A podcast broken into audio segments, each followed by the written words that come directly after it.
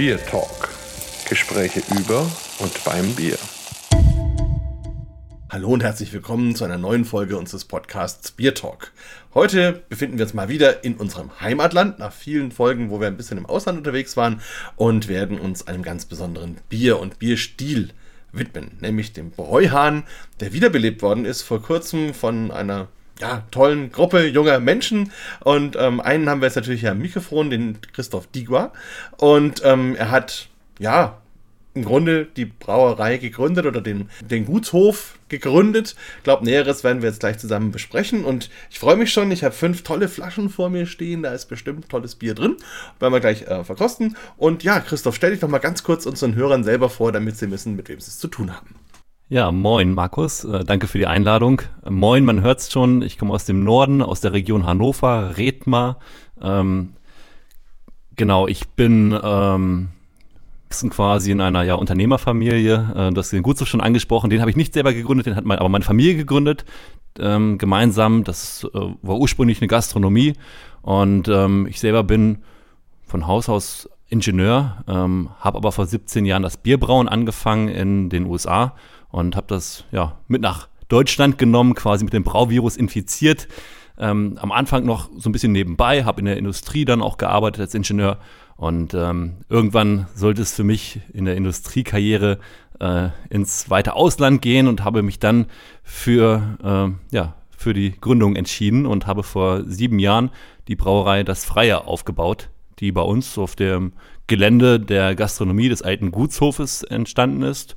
Das heißt, so die Außenmauern der Brauerei sind über 400 Jahre alt, von 1604. Daher ähm, versuchen wir bei uns oder wir versuchen bei uns das, das Alte mit dem Modernen zu verbinden. Wir ähm, haben uns ähm, neue Anlagen angeschafft, haben uns prozesstechnisch ähm, Experten gesucht, die dafür uns unterstützen, dass wir eine äh, gute Reproduzierbarkeit und gute Qualität in unseren Bieren hinbekommen, obwohl wir sehr klein sind als Brauerei und äh, kombinieren das mit dem Historischen. Äh, du hast den Bräuhain schon angesprochen, da werden wir nachher auf jeden Fall äh, bestimmt noch so eingehen, äh, darauf eingehen. Das ist ein historischer Bierstil. Ähm, wir interpretieren aber auch andere Bierstile neu und äh, haben eine breite Range. Ähm, haben so ein bisschen den Fokus auf untergärigen Bieren. Das ist für Kleinbrauereien meist etwas ungewöhnlich. Ähm, aber wir denken, dass wir gerade über untergärige Biere die Leute gut abholen können. Ähm, wir sind selber auch Fans von untergärigen Bieren und da liegt es natürlich nahe, ähm, ja, damit auch äh, so in die Breite zu gehen. Ja, und da bist du natürlich bei mir genau am richtigen sozusagen, weil ja letzten Endes Bamberg so ein bisschen die Heimat dieser ganzen untergärigen Geschichte ist. Also bin ich mal gespannt, was es da so gibt. Erste kurze Frage. Wo ungefähr befinden wir uns denn da? Wenn jemand jetzt das nicht so recht verorten kann, wenn du mal sagen kannst, wo sind wir ungefähr? Wo bist du jetzt? Äh, geografisch gesehen, meinst du? Ja. Okay, also man kann ja auch sich geschmacklich irgendwo befinden, aber ähm, das sind wir ja noch nicht, weil wir noch gar kein Bier haben. genau, nee, geografisch, äh, wir sind in der Region Hannover, aber im ländlichen Raum. Das heißt so circa 20 Kilometer bis Hannover, 20 Kilometer bis Hildesheim, 30 bis Braunschweig, quasi mitten in der Metropolregion Niedersachsens. Ähm, Redmar hat circa 2000 Einwohner, also sehr ländlich, aber gut angebunden. Und ähm, genau, der Gutshof ist einer der größten Event-Locations äh, hier in der Region Hannover. Wir haben sieben Veranstaltungssäle von klein bis groß mit Konzerten und, und, und. Ähm, genau, und in dem Umfeld ähm, haben wir die Brauerei aufgebaut. Und Gutshof heißt jetzt, das ist praktisch ein 400 Jahre alter Hof, der früher Landwirtschaft war und dann von deinen Eltern in eine Gastronomie und Event-Location umgewandelt wurde? Oder hast du das erst gemacht? Wie lief das? Den Gutshof hat meine Familie vor circa 20 Jahren gekauft und das war damals ein stillgelegter Wirtschaftshof. Ähm, meine Großeltern oder unsere Großeltern haben hier selber früher schon gearbeitet ähm, als äh, Chauffeur quasi und meine Oma Küche äh, für den quasi mal, Landadel. Und ähm, ja, das lag dann still eine Zeit lang und äh, meine Familie hat das übernommen und haben das neu aufgebaut. Also wir haben das äh, abgetragen, wir haben in der Familie auch ein Bauunternehmen und haben das aus diesen alten Substanz, aus den alten Steinen quasi äh, wieder neu aufgebaut mit sehr viel Leidenschaft mit drin, mit Herzblut und ähm, ja, also wer mal in der Gegend ist, äh, der Region Hannover sollte unbedingt vorbeischauen. Wir haben äh, die Gaststätte hat äh, im Tagesgeschäft auch geöffnet und abseits dessen haben wir eben viele Veranstaltungen von Hochzeiten, Firmenfeiern, äh, von klein bis groß, alles. Also hier so ein Gutshof zeichnet ja aus, da kann jeder zusammenkommen. Also irgendwie Freitag äh, nach Feierabend in die, in die Kneipe reinkommt, da guckt man auf den Tresen und am Tresen sitzt der Schüler mit seiner Tasche nebenan, da sitzt der Handwerker in Latzhose, da sitzt der Banker in Anzug und alle ähm, verstehen sich, alle trinken zusammen Bier, kommt zusammen und auch auf der Speisekarte gibt's quasi für jeden etwas. Und ich glaube, das, das zeichnet ja auch Bier aus. So Bier bringt die Leute zusammen, genauso wie ein Gutshof ähm, die Leute zusammenbringt. Und ähm, wenn man historisch zurückguckt, äh, die Gegend äh, quasi um Redmar Sehende herum, ähm, die war im Mittelalter das große Freie. Die hatten gewisse Unabhängigkeiten vom, vom König, ähm, hatten ihre eigene Gerichtsbarkeit, die hatten ähm, Befreiungen von Steuern und Co. Ähm, und unter anderem auch von der Biersteuer. Das heißt, sie mussten keine, keine Biersteuer zahlen. Das heißt, im Mittelalter gab es hier im Raum des großen Freien so 20 Brauereien. Äh, die letzte davon ist vor ja, knapp 100 Jahren ausgestorben. Also treten wir da so ein bisschen in große Fußstapfen äh, natürlich auch und haben uns da im Namen eben auch am großen Freien angelehnt ähm, und tragen den Titel Das Freie äh, mit Stolz auch und äh, genau und haben dadurch diesen historischen Aspekt mit drin, den man bei uns ja auch im Logo und im Wappen wiederfindet. Ja, also das ist ja spannend, dass gerade eine, eine Gegend, in der es keine Biersteuer gibt, dass da dann die Brauereien ausgestorben sind. Aber umso besser, dass es euch äh, wieder gibt. Und ich glaube, da werden wir auch noch ein bisschen drüber reden. Einerseits über den Namen und auch anscheinend dann über euren Hang zum Familienunternehmen, habe ich so den Eindruck. Also wenn, das ist ein bisschen back to the roots, wenn da deine Großeltern schon gearbeitet haben und ihr das jetzt macht, ist natürlich toll. Aber bevor wir da tiefer einsteigen, sollten wir vielleicht, weil wir ja doch einiges auf der Liste haben, mit einem Bierchen anfangen. Welches würdest du denn gerne zuerst öffnen? öffnen. Sehr gerne, ja. Ähm, ich habe ja ein paar Biere mitgebracht und mhm. ich würde sagen, ja, so als äh, Sommeliers äh, starten wir mit dem, äh, mit dem ähm, geschmacklich vielleicht am ausgeglichensten, noch weniger intensiven. Von daher schlage ich das Helle vor. Wunderbar. Ein wunderschönes gelbes Etikett, wo man so leicht im Hintergrund mit weißen Linien das Wappen sieht und dann steht da das Freie drauf, helles und ja, ein sehr ansprechendes, leuchtendes Etikett. Bin ich mal gespannt. Mache ich mal auf. Klingt auch schon mal gut.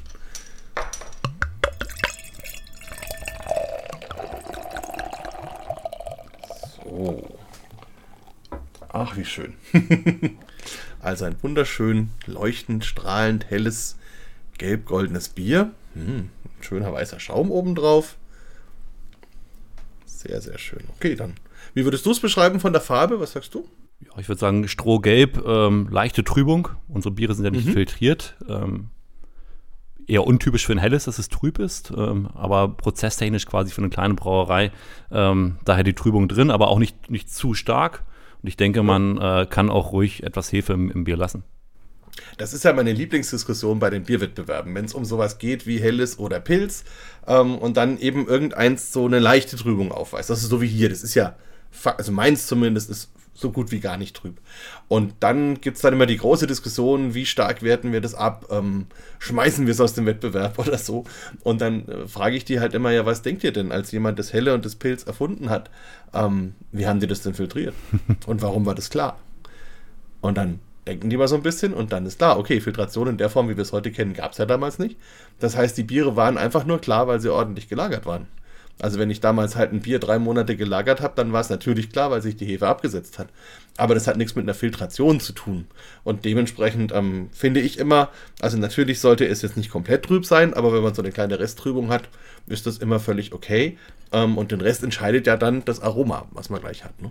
Und ganz genauso machen wir es auch. Also wir klären äh, durch die Lagerung und ähm, kriegen dadurch eigentlich schon ein Bier hin, was fast in die filtrierte Richtung von der, von der Trübheit geht, aber natürlich ist noch dieser feine, äh, feine Schimmer immer noch mit drin.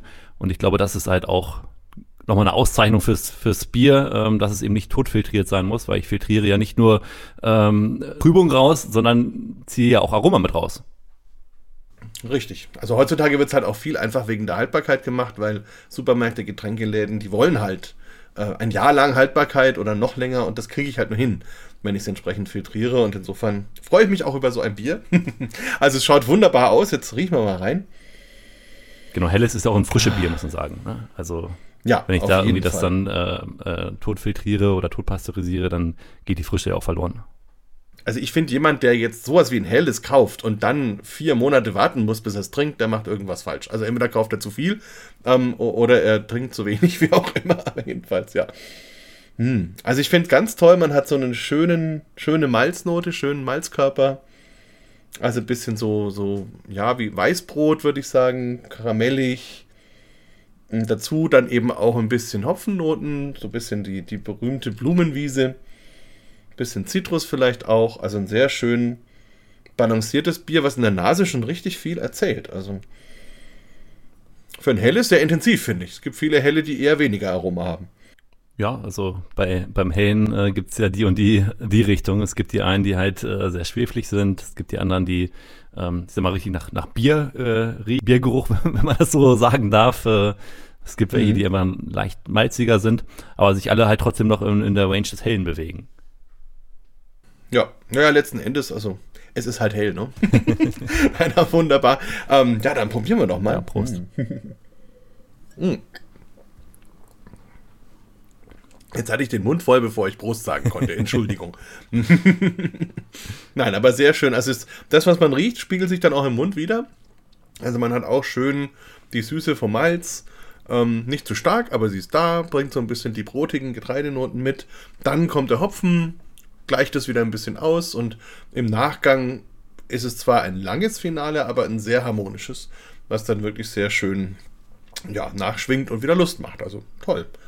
Danke, ja, so, so, so soll es sein. Und äh, gerade als Kleinbrauerei ist es natürlich eine große Herausforderung, ein äh, stimmiges, ausgewogenes Helle, äh, Helles zu kreieren. Ähm, da ähm, die Prozesse doch anders sind als in der Industrie und die, äh, ähm, die Möglichkeiten, die man zur Verfügung hat. Ähm, wir können die Biere im Nachgang ja auch nicht unbedingt verschneiden. Wenn ich jetzt in der Industrie hauptsächlich Helles produziere und habe dann mal so und so und so und so und verschneide die am Ende, ähm, die Möglichkeiten haben wir als Kleinbrauerei ja gar nicht. Ne? Ein Sud geht eins zu eins so halt auch Asche raus. Ja. Ja, und ich meine, das ist ja auch was, für, was dem Verbraucher dann ja auch signalisiert, wenn es nicht jeder Sud genau gleich ist. Da sieht man eben auch ein letztes handwerkliches Thema mit dabei. Ähm, aber es ist wirklich ein, ein, schönes, tolles, helles, wo ich mir gut vorstellen kann, da abends irgendwo zu sitzen und so mit Freunden am Tisch zu sitzen, ein paar halbe zu trinken. Sehr, sehr schön. Ähm, Frage vielleicht noch, du hast gerade erwähnt, du bist eigentlich Ingenieur aber jetzt kein Ingenieur, der irgendwas mit Bier zu tun hat? Oder, oder hatte das irgendwas äh, damit zu tun, dein Ingenieurstudium? Ursprünglich nicht. Mittlerweile habe ich als Ingenieur auch mit Bier zu tun. Ähm, quasi, ja, das Hobby habe ich ja schon lange zum Beruf gemacht, aber habe ähm, dann auch nochmal meine Disziplin mit. Ähm, ich bin äh, gelernter Wirtschaftsingenieur.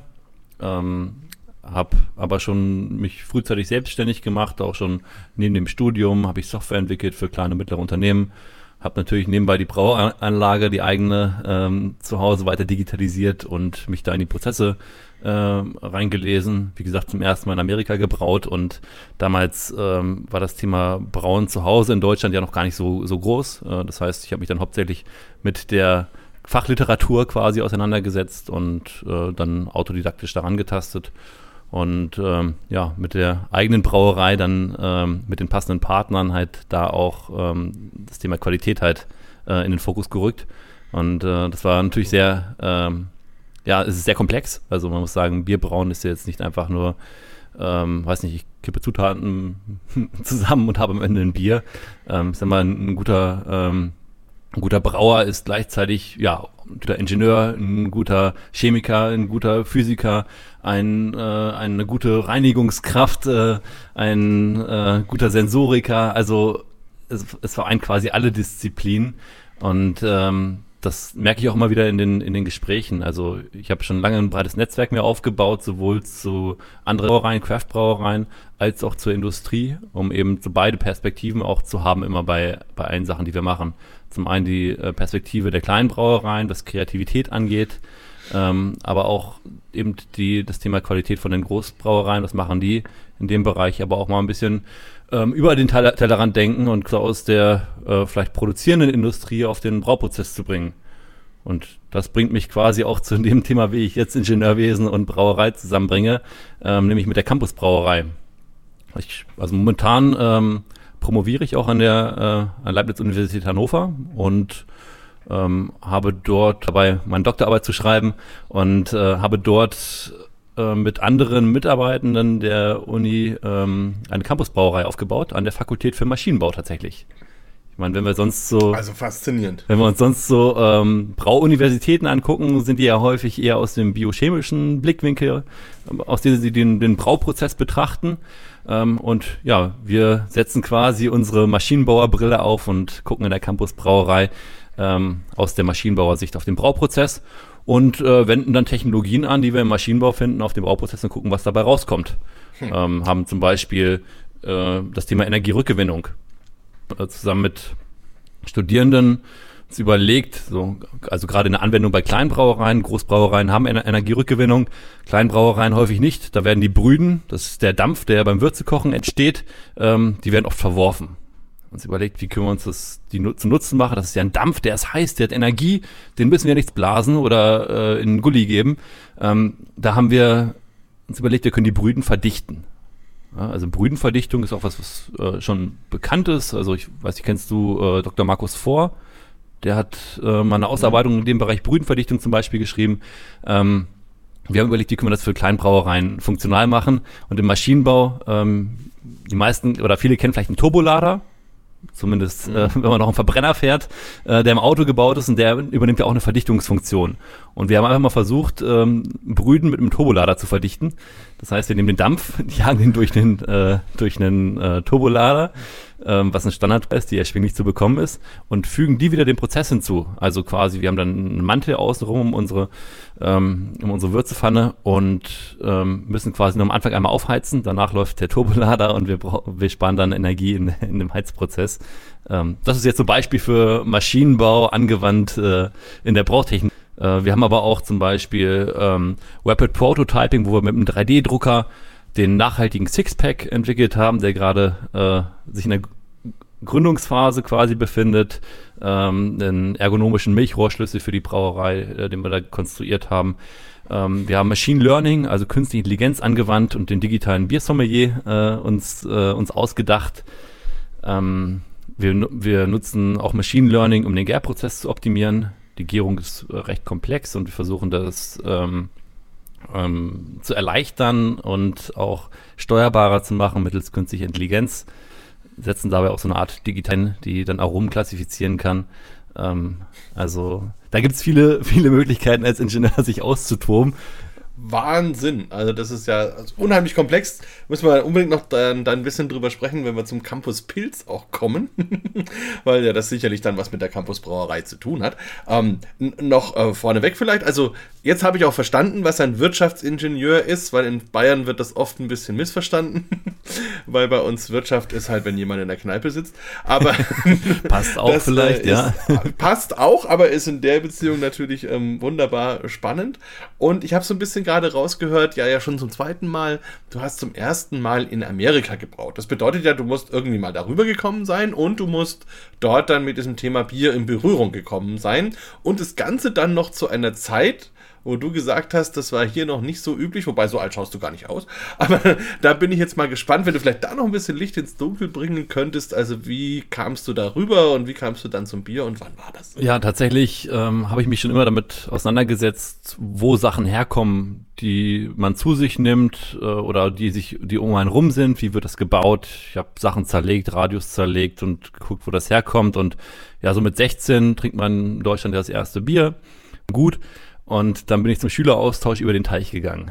Ähm, und ähm, dort hatte ich einen meiner besten Kumpel, dort ist Kanadier und ähm, war auch so ein bisschen, äh, sein Vater und er so ein bisschen verrückt und bierverrückt und probieren gern Sachen aus. Und dann haben wir ähm, bei Jeremy's Dad im Keller unten äh, Bier gebraut und in so Glas, äh, großen Glaskaraffen äh, vergoren, so Glasblasen. Und äh, ja, da kam ich zum ersten Mal so in die Berührung. Dort hauptsächlich obergärige Biere dann. Ähm, zurück in Deutschland mich dann an den Untergärigen probiert. Das war am Anfang noch äh, etwas schwieriger. Ich habe dann meinen Bruder Stefan mit dazu genommen. Ähm, und so haben wir gemeinsam uns da rangetastet, so ein bisschen Try and Error und eben die sag ich mal, Fachliteratur dazu genommen, um dann aus dem, aus den Errors äh, weniger Errors werden zu lassen. Und äh, ja, so wurde nach und nach äh, das Bier irgendwie ähm, immer schmackhafter, bis dann irgendwann Freunde, die gesagt haben, so, ey, das, das ist richtig gut, das Bier. verkauf das doch mal. Da hatten wir vorher eigentlich so gar nicht wirklich drüber nachgedacht. Ich habe zu dem Zeitpunkt noch in Hamburg eben gearbeitet als Ingenieur und ähm, ja, dann, dann kam es irgendwann so weit, dass wir gestartet sind. Also endlich mal jemand, der beim Schüleraustausch was gelernt hat. das ist doch sehr vernünftig und nicht nur ähm, vielleicht die eine oder andere Freundin äh, sich besorgt hat. Nein, wie auch immer. Aber das ist auf jeden Fall auch eine spannende Geschichte. Wo in Amerika war das denn? Das ist in Grand Rapids, Michigan. Die bezeichnen mhm. sich mittlerweile sogar als City of Beer. Ähm, ja. Da ist unter anderem die Founders Brewery, ähm, die recht groß ist und ähm, ja, quasi vom Kleinen auf groß, äh, größer geworden ist. Aber es ist tatsächlich so, wenn man da mit dem Flugzeug hinfliegt, also ich war vor ein paar Jahren da, da war es zumindest so, da habe ich in Grand Rapids am Airport ein Bierpassport gekriegt. Das heißt, wie so, ein, wie so, ein, Reisepass mit verschiedenen Seiten und auf jeder Seite ist eine andere Brauerei. Und wenn ich die Brauerei besuche, kann ich mir dann einen Stempel abholen in meinem Pass. Und wenn ich dann wieder wegfliege und habe irgendwie das halbe Buch voll, dann kriege ich ein T-Shirt oder so. Aber finde ich, äh, wow. was Stadtmarketing angeht, eine richtig geile Idee. Die haben auch so ein autonomes Taxi, was sie von Brauerei zu Brauerei fährt. Das ist eine Stadt, weiß nicht, so circa gro so groß wie Hannover. Und die haben 40, 50 Brauereien oder so, die aber auch wirklich selber brauen, handwerklich. Nicht irgendwie oder irgendwas, sondern wirklich Brauereien. Also sehr toll, wer auf Bier steht und nach Amerika fährt, sollte unbedingt äh, in Grand Rapids mal vorbeischauen. Also das klingt super und das ist zum Beispiel was, wenn ich das in Bamberg vorschlagen würde, die würden mich an die Wand nageln. Also da so ein, ein Bierpass einzuführen, aber die Idee ist natürlich absolut genial. Ähm, und ja, Founders auch, ähm, soweit ich weiß, haben die mehr oder weniger das Session IPA erfunden. Also ähm, immerhin, gibt nicht so viele Brauereien, die für einen Bierstil verantwortlich sind. Coole Sache. Was wollen wir denn als nächstes trinken? Ich wäre tatsächlich fürs Campuspilz, da wir auch gerade eben bei der Campusbrauerei okay. waren und stimmt.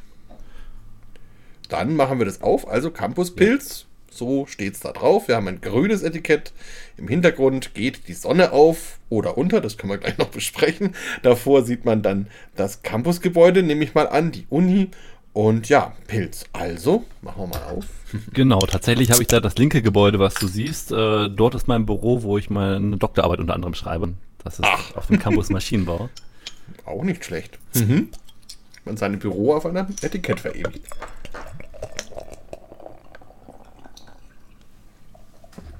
So. Ah ja, also was schon auffällt, ist, ist es für mich es ist etwas heller als das helle, sozusagen, ein bisschen. Ähm, es hat für mich mehr Schaum. Einen richtig schönen, ganz festen, dicken, weißen Schaum dieses Mal. Kann aber auch sein, dass es nur bei mir so ist, aber bei dir schaut es ähnlich aus. Richtig. Wenn ich das so sehen darf. Also wir haben heute auch unter uns die Kamera ein bisschen an. Nicht, dass ihr euch wundert. Ähm, ja, und also vom Aussehen her schon mal ein ganz schönes Pilz. Auch diese leichte Trübung, aber du sagst ja zu Recht, dass wenn ihr das nicht filtriert, dann schaut das so aus. Oder habt ihr da an der, am Campus einen Filter? Ähm, nein, tatsächlich, das Campuspilz ist auch bei das Freie gebraut. Also wir haben an der Universität eine so eine Art Versuchs- und Lehrbrauerei oder Forschungs- und Lehrbrauerei. Mhm. Ähm, die Biere sind aber nicht für den Markt. Wir machen das dann so, dass wir alle ein, zwei Monate mit Studierenden und wissenschaftlichen Mitarbeitenden bei uns in die Brauerei gehen, in das, das Freie und dort das Bier für den Handel dann brauen auch. Das Campus Pilz gemeinsam. Und heißt es dann, ich kann dort auch brauen als Studierender, in meiner Funktion als Studierender lernen oder eher so als, als Nebenbei-Ding? Ähm, Du kannst es auch als, also nicht als Hauptstudiengang, aber du, es gibt ein Masterlabor Maschinenbau, ähm, also wir haben so Maschinenbau- und Masterlabore, zum, an, zum einen Brautechnologie, wo wir an der Technologie forschen äh, mit den Studierenden zusammen und ähm, es gibt ein Verfahrenstechniklabor, wo auch gebraut wird. Das ist eigentlich ganz, ganz cool, weil da brauen wir, also bei dem Verfahrenstechniklabor so einen Einkochtopf, also 20 Liter Einkochtöpfe, da machen wir immer so sechs bis acht äh, Sude parallel. Und als Mitarbeitende machen wir die Rezepte und können uns da ein bisschen austoben und mal schauen, was passiert, wenn wir ähm, wenn wir die Kochzeiten von einem Hopfen unterschiedlich machen, wenn wir Single hoppt äh, uns durchtasten und die Rezepte beim, beim Malz variieren, da können wir so viel probieren und schauen, wie es sich sensorisch auswirkt. Das ist ähm, sehr spannend, auch das Verfahrenstechniklabor. Und beim mhm. Brautechniklabor oder Brautechnologielabor entwickeln wir eben, ähm, versuchen wir quasi ähm, etwas Neues zu kreieren, eine Technologie aus dem Maschinenbau zu nutzen und auf den Brauprozess zu übertragen. Also das finde ich ganz spannend, dass man das mal auch machen kann, so eben verschiedene Varianten desselben Ausgangsprodukts zu probieren. Hab da neulich ein Gespräch gehabt mit dem André Wraner vom, äh, von der Malzmühle aus Köln Und der hat eben auch erzählt, dass äh, eigentlich, wenn man eben da ein bisschen mit den Rasten spielt, mit den Zeiten spielt, dass man da sehr, sehr viel mehr Aroma ins Bier kriegen kann, weil die meisten modernen Rezepte wirklich auf einen sehr schnellen, effizienten Prozess ausgelegt sind, aber nicht unbedingt auf das maximale Aroma. Und da kann man dann natürlich wirklich noch so das eine oder andere rausholen. Und das merkt man wahrscheinlich nur, wenn man das wirklich mal parallel probiert. Ne? Natürlich, genau, total. Aber du ja. sagst auch genau, dass das, das Richtige halt, ähm, man hat verschiedene Zielgrößen. Also Bierbrauen ist eigentlich immer ein Kompromiss. Äh, man, mhm. Es gibt quasi nicht den perfekten Weg, weil es kann nicht äh, quasi wirtschaftlich perfekt und geschmacklich perfekt sein. Das sind zwei konkurrierende Zielgrößen quasi. Äh, wirtschaftlich gesehen will ich es möglichst schnell vielleicht durchkriegen, aber geschmacklich ist es dann nicht optimal. Ähm, und also es gibt halt viele konkurrierende Zielgrößen und beim Bierbrauen äh, geht man sehr viele Kompromisse, was das Qualitätsmanagement natürlich äh, erschwert. Ja, das kann man ja in die Autoindustrie übersetzen. Ein, Dacia und ein Ferrari sind beides Autos. aber es ist ein unterschiedlicher Genuss, aber auch ein unterschiedlicher Preis. Aber gut, Ganz lassen genau. wir das mal so stehen und riechen mal in dieses tolle Pilz rein. Ganz genau. Beim Riechen merkst ja. du vielleicht schon, wo, der, wo die Hopfenstabilität auch herkommt. Äh, die Hopfenstabilität, die Schaumstabilität, jetzt habe ich schon verraten. Äh, das äh, gegenüber dem Hellen ist natürlich äh, ein Hauch mehr Hopfen drin. Oh ja, na, ein ordentlicher Hauch, ja. würde ich sagen. Nein, sehr schön. Also das ja. nimmt man als allererstes wahr. Es ist eine sehr, ja, blumige Hopfennote, grasig. Auch mit einem leichten Zitrus hinten raus, aber mhm. vorne raus wirklich sehr schön, sehr frisch auch. Ja. Und da ist das Malz tatsächlich deutlich im Hintergrund. Also ist auch durchaus, man merkt ein bisschen was, aber jetzt vorne ist wirklich der Hopfen. Ja, so ein bisschen heuige Noten auch. Also es ist ja traditionelle Hopfen, oder? Was habt ihr da genommen? Wir haben Hopfen? Cascade und Magnum. Also Magnum vielleicht als traditionellen Bitter, Bitterhopfen ähm, und mhm. äh, Cascade für die äh, für den Aromahopfung. Wir nutzen da hauptsächlich äh, ähm, die Würpelhopfengabe, um halt die Aromen halt auch äh, gut transportieren zu können. Äh, achten immer sehr darauf, dass wir frische Hopfen verwenden und auch gut damit umgehen. Das ist ja auch ein mhm. Qualitätsthema. Ähm, da appelliere ich immer für ähm, gerade die, die aromatischen Hopfen gut damit, äh, damit, äh, damit umzugehen, ähm, nicht unbedingt im Plastikbeutel einzuschließen, sondern dann den, den Alubeutel zu verwenden, wo Sauerstoff durchdiffundieren kann und auch mhm. genau darauf, darauf achten, was mache ich damit, wo kaufe ich den ein. Äh, viele Hobbybrauer zum Beispiel kaufen dann die abgepackten Säckchen weiß ich, wie damit umgegangen wurde. Hat da einer mit der Hand reingegriffen? Wie stelle ich sicher, dass das, gerade wenn ich den Hopfen stopfe, wie stelle ich sicher, dass der äh, möglichst gut behandelt wurde, bis er bei mir ankommt? Ja. Äh, das ist recht schwierig. Großes Wir in der Regel direkt die äh, 5 Kilo Säcke ein und ähm, sorgen dann selber dafür, dass wir das, das aufteilen und ähm, gegebenenfalls kann man die, die Hopfensäcke auch vorher noch begasen mit Schutzgas und dann vakuumieren, um nochmal dafür zu sorgen, dass sie, ähm, dass sie ja, weniger Risiko haben zu oxidieren zum Beispiel. Also da merkt man richtig, dass ihr euch viel mit dem Thema Qualität auseinandersetzt, weil das tatsächlich, also ich war jetzt gerade erst am Wochenende in Österreich ähm, bei der Austrian Beer Challenge und es waren insgesamt von den Hobbybrauerbieren bestimmt fast die Hälfte oxidiert. Und das sind halt Dinge, oder wo man einfach, das ist alter Hopfen, also wo man wirklich merkt, ähm, das ist einfach schade, weil man mit den Rohstoffen nicht so umgegangen ist oder sich nicht so drum gekümmert hat, sie in einen guten Zustand zu bekommen. Und, und dann passieren halt so Geschichten und das ist dann einfach schade. Und gerade auch beim Hopfenstopfen, das ist glaube ich auch vielen nicht bewusst, dass ich eben da keinen heißen Prozess mehr habe. Und wenn ich da halt Kontamination, Kontamination in meinem Hopfen habe, dann ist der natürlich, dann ist die dann auch im Bier. Ähm, und dementsprechend krass.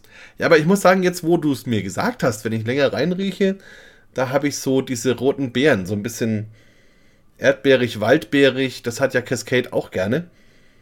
Die nehme ich dann auch in der Nase wahr. Also es kommt. Ja, ja, es kommt genau bei die Zitrusnoten, da hast du recht, auch die Limette, die sieht man auf dem Etikett ja auch schon so ein bisschen mit äh, dem leuchtenden Grün, oh. ähm, was einem so richtig ins Auge ah, okay, sticht. Ja. Mhm. Und ähm, tatsächlich haben wir da mit den Studierenden und äh, Mitarbeitenden äh, diskutiert, halt verschiedene Rezeptvorschläge gehabt und ähm, das hier ist nicht nur geschmacklich ganz interessant, also wir wollten eigentlich ein Bier wie so ein Campus, was die Masse anspricht, aber anders ist. Ja? Und mhm. ähm, gerade eben beim Untergierigen sind wir vielleicht eher bei der, was, was in Deutschland zumindest die, oder Norddeutschland auch die Masse anspricht und mit einem Pilz. Und äh, mit dem Cascade kriegen wir da eben diese Zitrusnoten rein, die auch gut, ich denke, ganz gut harmonieren. Ähm, wir machen so, ein, so eine leichte Wasseraufbereitung, also wir haben bei uns eigentlich relativ gutes Brauwasser, muss man sagen. Ähm, und schauen aber eben gerade bei den Unterjährigen, dass wir die immer noch so ein bisschen trimmen, gerade wenn die ein bisschen Hopfen betont sind, dass wir den Hopfen gut eingebunden werden, auch dass der nicht, nicht kratzig irgendwie auffällt, dass er harmonisch integriert ist und wie beim ersten Bier auch schon, dass es halt angenehmen Nachgeschmack hat. Das ist bei uns bei allen Bieren äh, wichtig auch, weil das ähm, ja, hinterlässt ein gutes Gefühl mit dem Bier und äh, man hat da einfach mhm. Lust auf den nächsten Schluck auch. Ja, also ich habe mittlerweile nicht an mich halten können und habe dann tatsächlich auch einen Schluck genommen. Und ähm, ja, muss auch sagen, also natürlich, man merkt dieses Mehr an Hopfen, man merkt diese doch deutliche Fruchtigkeit, also im Mund finde ich, hat man das noch mehr. Ähm, man merkt auch, dass es nicht so hoch gespundet ist, was ich persönlich sehr angenehm finde, dass man mal nicht so viel Kohlensäure hat, was viele Pilzbiere ja haben, oft für mich ein bisschen viel.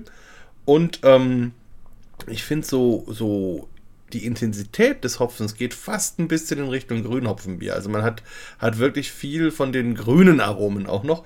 Und das gefällt mir. Das ist, hat man nicht so oft und dadurch hat es auch eine sehr eigene Note und ist auch sehr komplex. Also da habe ich wirklich was, wo ich, wo das Bier mir was zu erzählen hat, finde ich schön. Ja, ja, genau. Aber würdest du trotzdem sagen, es ist massenkompatibel? Weil das ist ja auch ein Ziel. Wir wollten was Besonderes machen, was aber auch trotzdem massenkompatibel ist es kommt halt immer auf die Masse an. also, ich kann mir vorstellen, so gut kenne ich jetzt die Studierenden an norddeutschen Hochschulen nicht, aber ich kann mir schon vorstellen, dass es die Leute abholt. Und ich glaube, so die klassischen Pilztrinker, die jetzt, sagen wir mal, mit Flens und Jever aufgewachsen sind, die kriege ich über die bittere und die, glaube ich, sind damit, die sind zufrieden. Ähm, und die anderen, die haben den Körper, wo man einfach sagt, okay, da ist ein bisschen mehr da als bei diesen Pilzbieren. Man hat auch ein bisschen mehr Süße und ein bisschen mehr äh, insgesamt Aromatik, auch in diese, in diese eben pflanzliche Aromatik mit rein, in die fruchtige Aromatik. Und da kann ich mir vorstellen, dass das dann wieder eben so die, die Leute abholt, die jetzt vielleicht nicht auf die klassischen Pilzbiere stehen. Also ich weiß nicht, ob die jetzt zehn davon trinken, aber ich könnte mir vorstellen, dass sie gerne eins trinken und dann vielleicht noch ein zweites und das ist ja auch gut so, oder? Genau, also es ist ja ein Bier, was Spaß macht auch, ähm, aber wo man sich auch gut rantasten kann. Also ähm, ich bin großer Fan davon äh, geworden vom Campus Pilz, auch so als äh, sag ich mal, Feierabendbierchen. Äh, es hat eine Frische mit drin durch die Zitrusnoten. Das äh, macht viel Spaß. Es ist rund, es eckt nicht, äh, nicht zu sehr an. Es fällt auf, aber eckt nicht zu sehr an. Also ähm, sehr schön, hat einen schönen Schaum. Das macht mir beim, beim Trinken auch Spaß, trotz der etwas geringeren mhm. Spundung, wie du sagst, was ja auch mal so ein bisschen eine, eine Herausforderung, eine Challenge ist an der Stelle. Ähm, der Hopfen sorgt für die ähm, Stabilität, ohne dass man jetzt ähm, ja zu blubberig das im Mund oder oder im Magen mhm. hat. Ähm, das Thema Spundung ist auch äh, total spannend. Äh, da hat man auch große Unterschiede zwischen, ich würde sagen, Deutschland und den USA.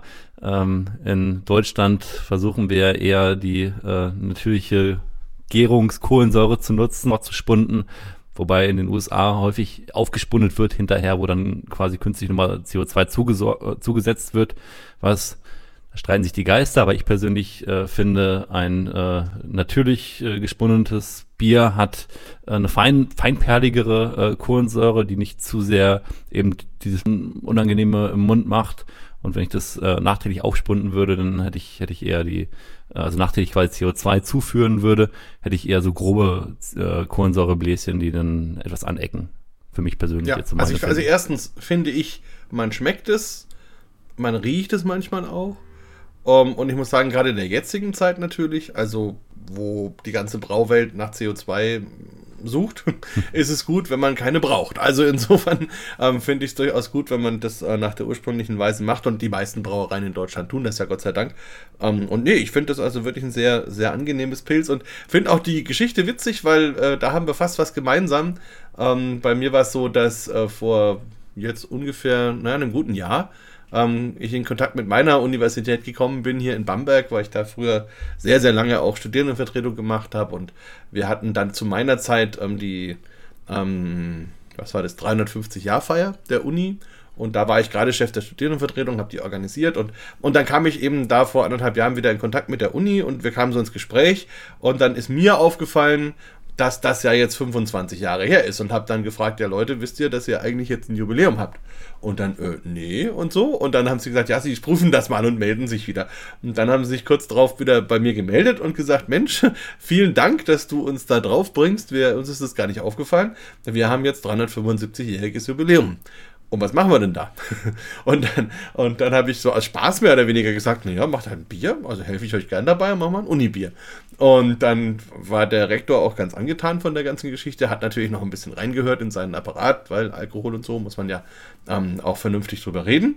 Und heraus kam dann tatsächlich ein Unibier, das wir zusammen kreiert haben, was dann jetzt vor na, einem Vierteljahr offiziell angestochen worden ist. Und, ähm, und da war der Ansatz ein ganz anderer.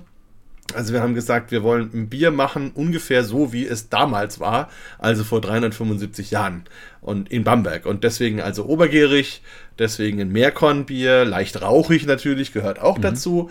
Ähm, und haben dann vom Alkohol eben die 3,75 angepeilt, um ein etwas leichteres Bier zu haben, durch die vielen Körner halt eben auch mit einem schönen Körper und eben trotzdem 3,75 für die Jahreszahl 3,75 war natürlich schön.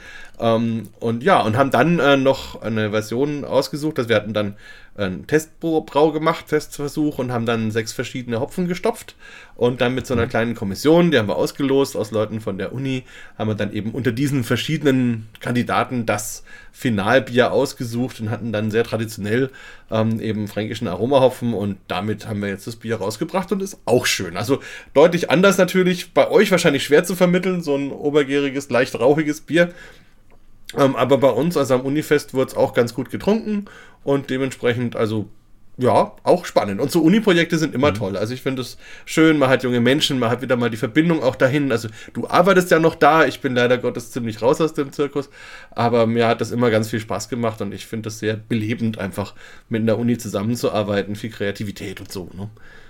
Ja, genau, und das auch aus und ähm, gerade wenn man dann den, das Umfeld auch schafft, wie in so einer Campusbrauerei, wo man einfach zusammenkommen kann, irgendwie nach Feierabend, nach, den letzten, nach der letzten Vorlesung und die Köpfe zusammenstecken kann und probieren kann, ähm, da, äh, das ist eigentlich so where the magic happens, ja, wo, wo neue Ideen entstehen und äh, wo die Augen zu leuchten beginnen. Und wenn man das dann integrieren kann, vielleicht irgendwo in einen Forschungsantrag ähm, oder in, äh, in eine studentische Arbeit zum Beispiel, wo man dann etwas, äh, etwas äh, ausprobiert, erforscht, was es vielleicht noch nicht gibt, ähm, dann, dann äh, macht das Spaß und ist eben auch angewandt und bringt eben auch die, die Industrie weiter. Also das Ziel der Campusbrauerei ist es ja auch, ähm, die Brautechnologie weiterzubringen, Maschinenbau und Bierbrauerei zusammenzubringen. Und wir sind auch gerade in der Gründung. Wir gründen äh, einen äh, gemeinnützigen Verein, wo wir genau dieses Ziel verfolgen. Wir wollen äh, Maschinenbau und Brautechnologie zusammenbringen. Und dort können sich eben Privatpersonen engagieren, die aus der akademischen Sicht aus Bierbrauen schauen wollen, eben aus dem Maschinenbau, aber auch aus der Brauereiwelt, quasi aus der Brauwelt, die da, ähm, die da Interesse daran haben, das mit zu verfolgen und vielleicht auch die ein oder andere Forschungsarbeit mit unterstützen wollen. Also das ist echt ein tolles Projekt. Ging das denn einfach oder musste man da an der Uni schon ein bisschen arbeiten? Also wie gesagt, wir haben überhaupt diskutiert, ein Bier herzustellen, geschweige denn eine ganze Brauerei auf die Beine zu stellen. Also das ist schon ein Wort, oder? Ja, am Anfang äh, waren wir natürlich so ein bisschen die Exoten irgendwie als, äh, als Mitarbeitende, die da eine, eine Brauerei aufbauen.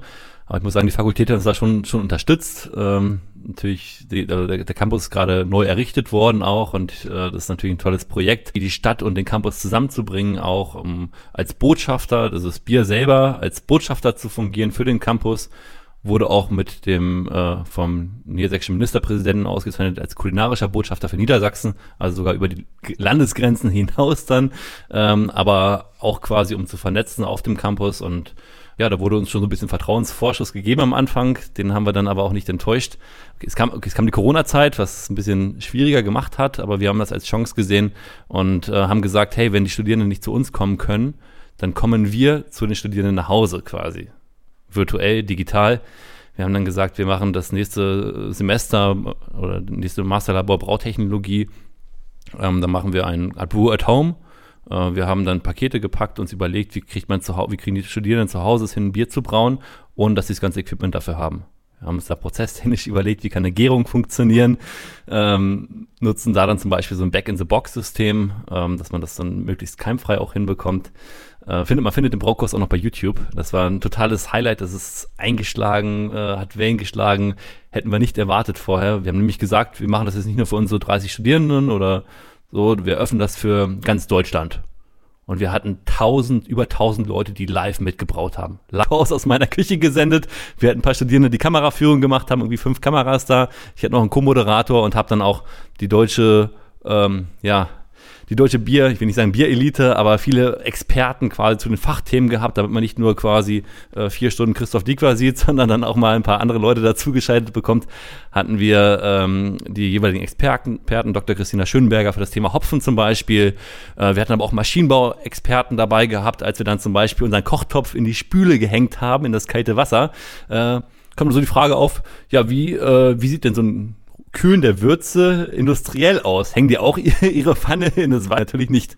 Da haben wir dann zur Firma Kelvion geschaltet, die dann Wärmetauscher auch, auch äh, bauen für die Brauindustrie und haben uns dann erklärt, wie so ein Wärmetauscher funktioniert.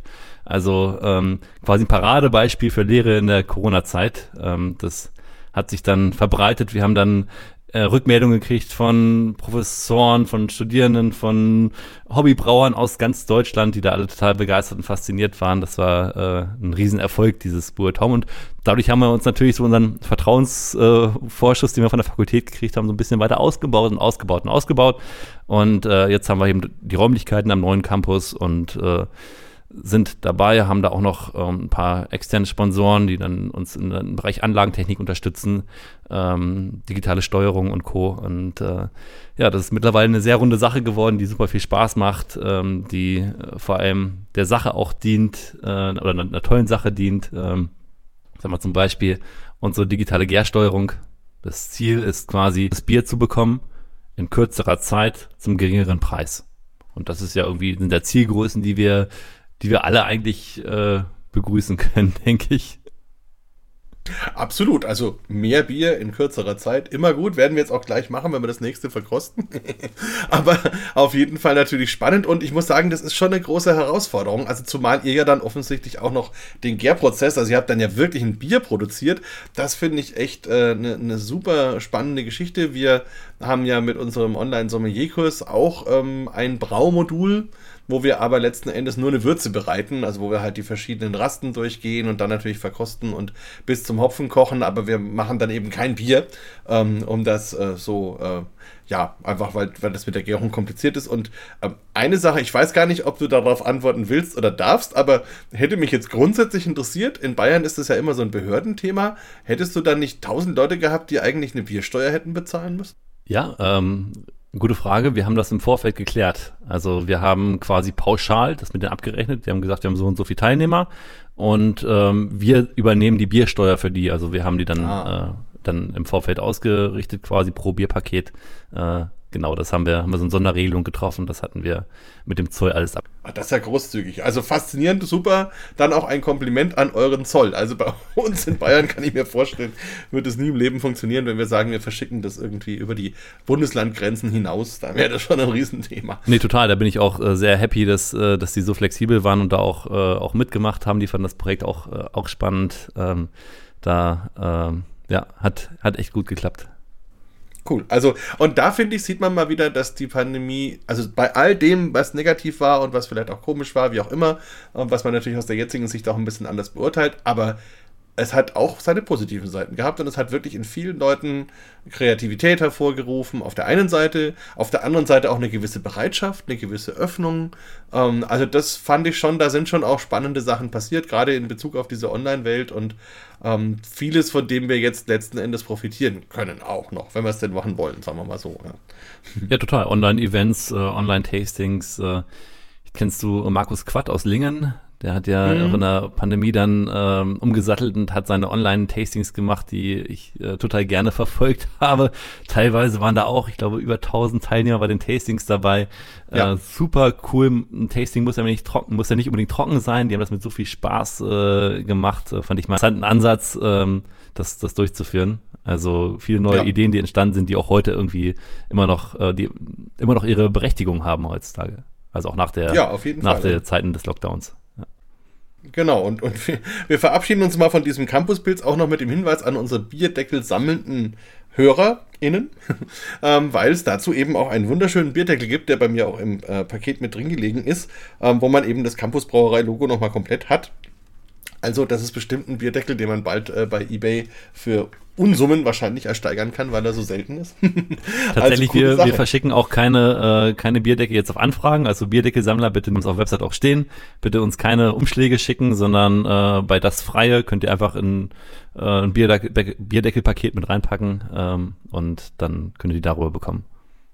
Ja, danke. Wichtiger Hinweis. Also ich muss sagen, ich bin unter anderem auch äh, bei einem Berliner Bierverein mit dabei und wir brauen ab und zu auch mal ein Bier und da trudeln tatsächlich regelmäßig bei mir oder auch bei meinen Kollegen irgendwelche Briefumschläge ein aus der ganzen Welt von irgendwelchen Leuten, die eben gerne Bierdeckel wollen. Wir haben gar keine ähm, und das ist dann wirklich immer blöd. Was macht man da mit so einem frankierten Rückumschlag oder irgendwelchen tschechischen Briefmarken?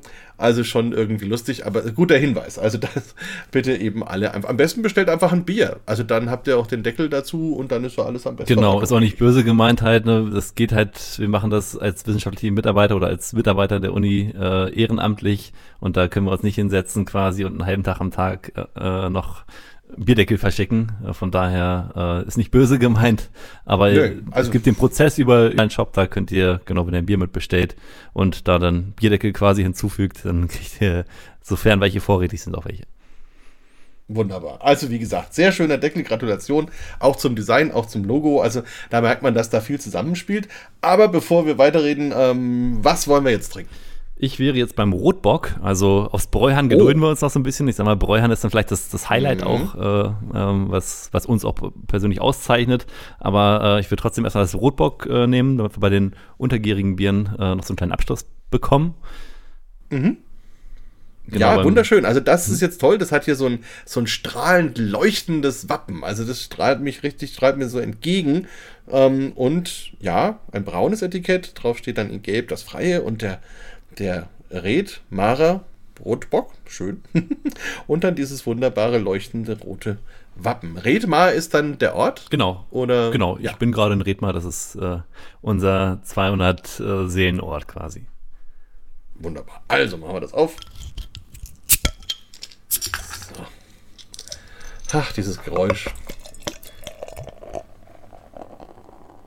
Ich werde ja immer gefragt, ob wir das irgendwie einspielen oder so, diese Öffnungsgeräusche und die Einfüllgeräusche, aber, also ihr könnt jetzt ja nicht sehen, aber wir können sehen, Christoph kann es bestätigen, das ist ja alles echt und live. Also wir trinken wirklich, wir öffnen wirklich und es hört sich auch wirklich so an. Das gehört ja auch zur Zeremonie dazu, mit dazu, ne? Also das, äh, das Bier zu öffnen, schon der erste Geruch, der einem aus der Flasche entgegenkommt, das Zischen, das äh, mit allen Sinnen genießt, gehört ja dazu. Richtig, absolut. Und das ist immer vielen gar nicht bewusst, dass die Ohren eben auch eine Rolle spielen. Und das fängt relativ bald an, schon beim Öffnen eben der Flasche. Man kann auch am Bier horchen, man kann auch sein, sein Ohr reinhalten und hören, wie feinperlig ist das, was passiert da. Also auch mal ein Tipp, mal in unterschiedliche Biere, mal vielleicht in ein Weißbier reinhorchen, das hört sich anders an, äh, zum Beispiel. Ja, auf jeden Fall. Also es ist wie, wie bei einer Muschel, nur dass da tatsächlich was passiert im Bier und eben die Kohlensäure unterschiedlich stark ähm, da sich eben rauslässt. Ja, also wie gesagt, es leuchtet jetzt eigentlich genau in dem Rot, in dem das Wappen auf dem Etikett leuchtet, leuchtet mich das Bier jetzt an. Also das finde ich schon mal ganz toll, weil so ein rotes Bier sieht man selten. Also auch da schon mal ein Kompliment. Also auch da ganz kurz, ich habe, äh, wann war das? Glaube ich, vier Jahre jetzt her oder so, ähm, für die Berliner Sparkasse ein Bier gemacht zum 200-jährigen Jubiläum. Und die wollten dann, also wir haben dann auch lange gesucht, was für ein Bierstil und sind dann bei einem Rotbier gelandet. Ähm, warum können wir vielleicht noch besprechen, wenn es interessiert, ist auch nicht so wichtig. Aber ähm, da war eben dann auch das Thema, die Sparkasse hat ja Rot als Farbe und das Bier sollte dann eben unbedingt so rot wie möglich sein. Und wir haben lange, lange experimentiert, hatten dann auch ein schönes Rot, aber ich muss jetzt sagen, bedauerlicherweise, das ist schöner. also das, hat, das ist wirklich ähm, toll, musste man erzählen, was ihr da für Malz genommen habt. Ähm, also wunderschön, der Schaum auch leicht getönt, der passt wunderbar zum Bier dazu, ist auch wieder schön fest, feinporig.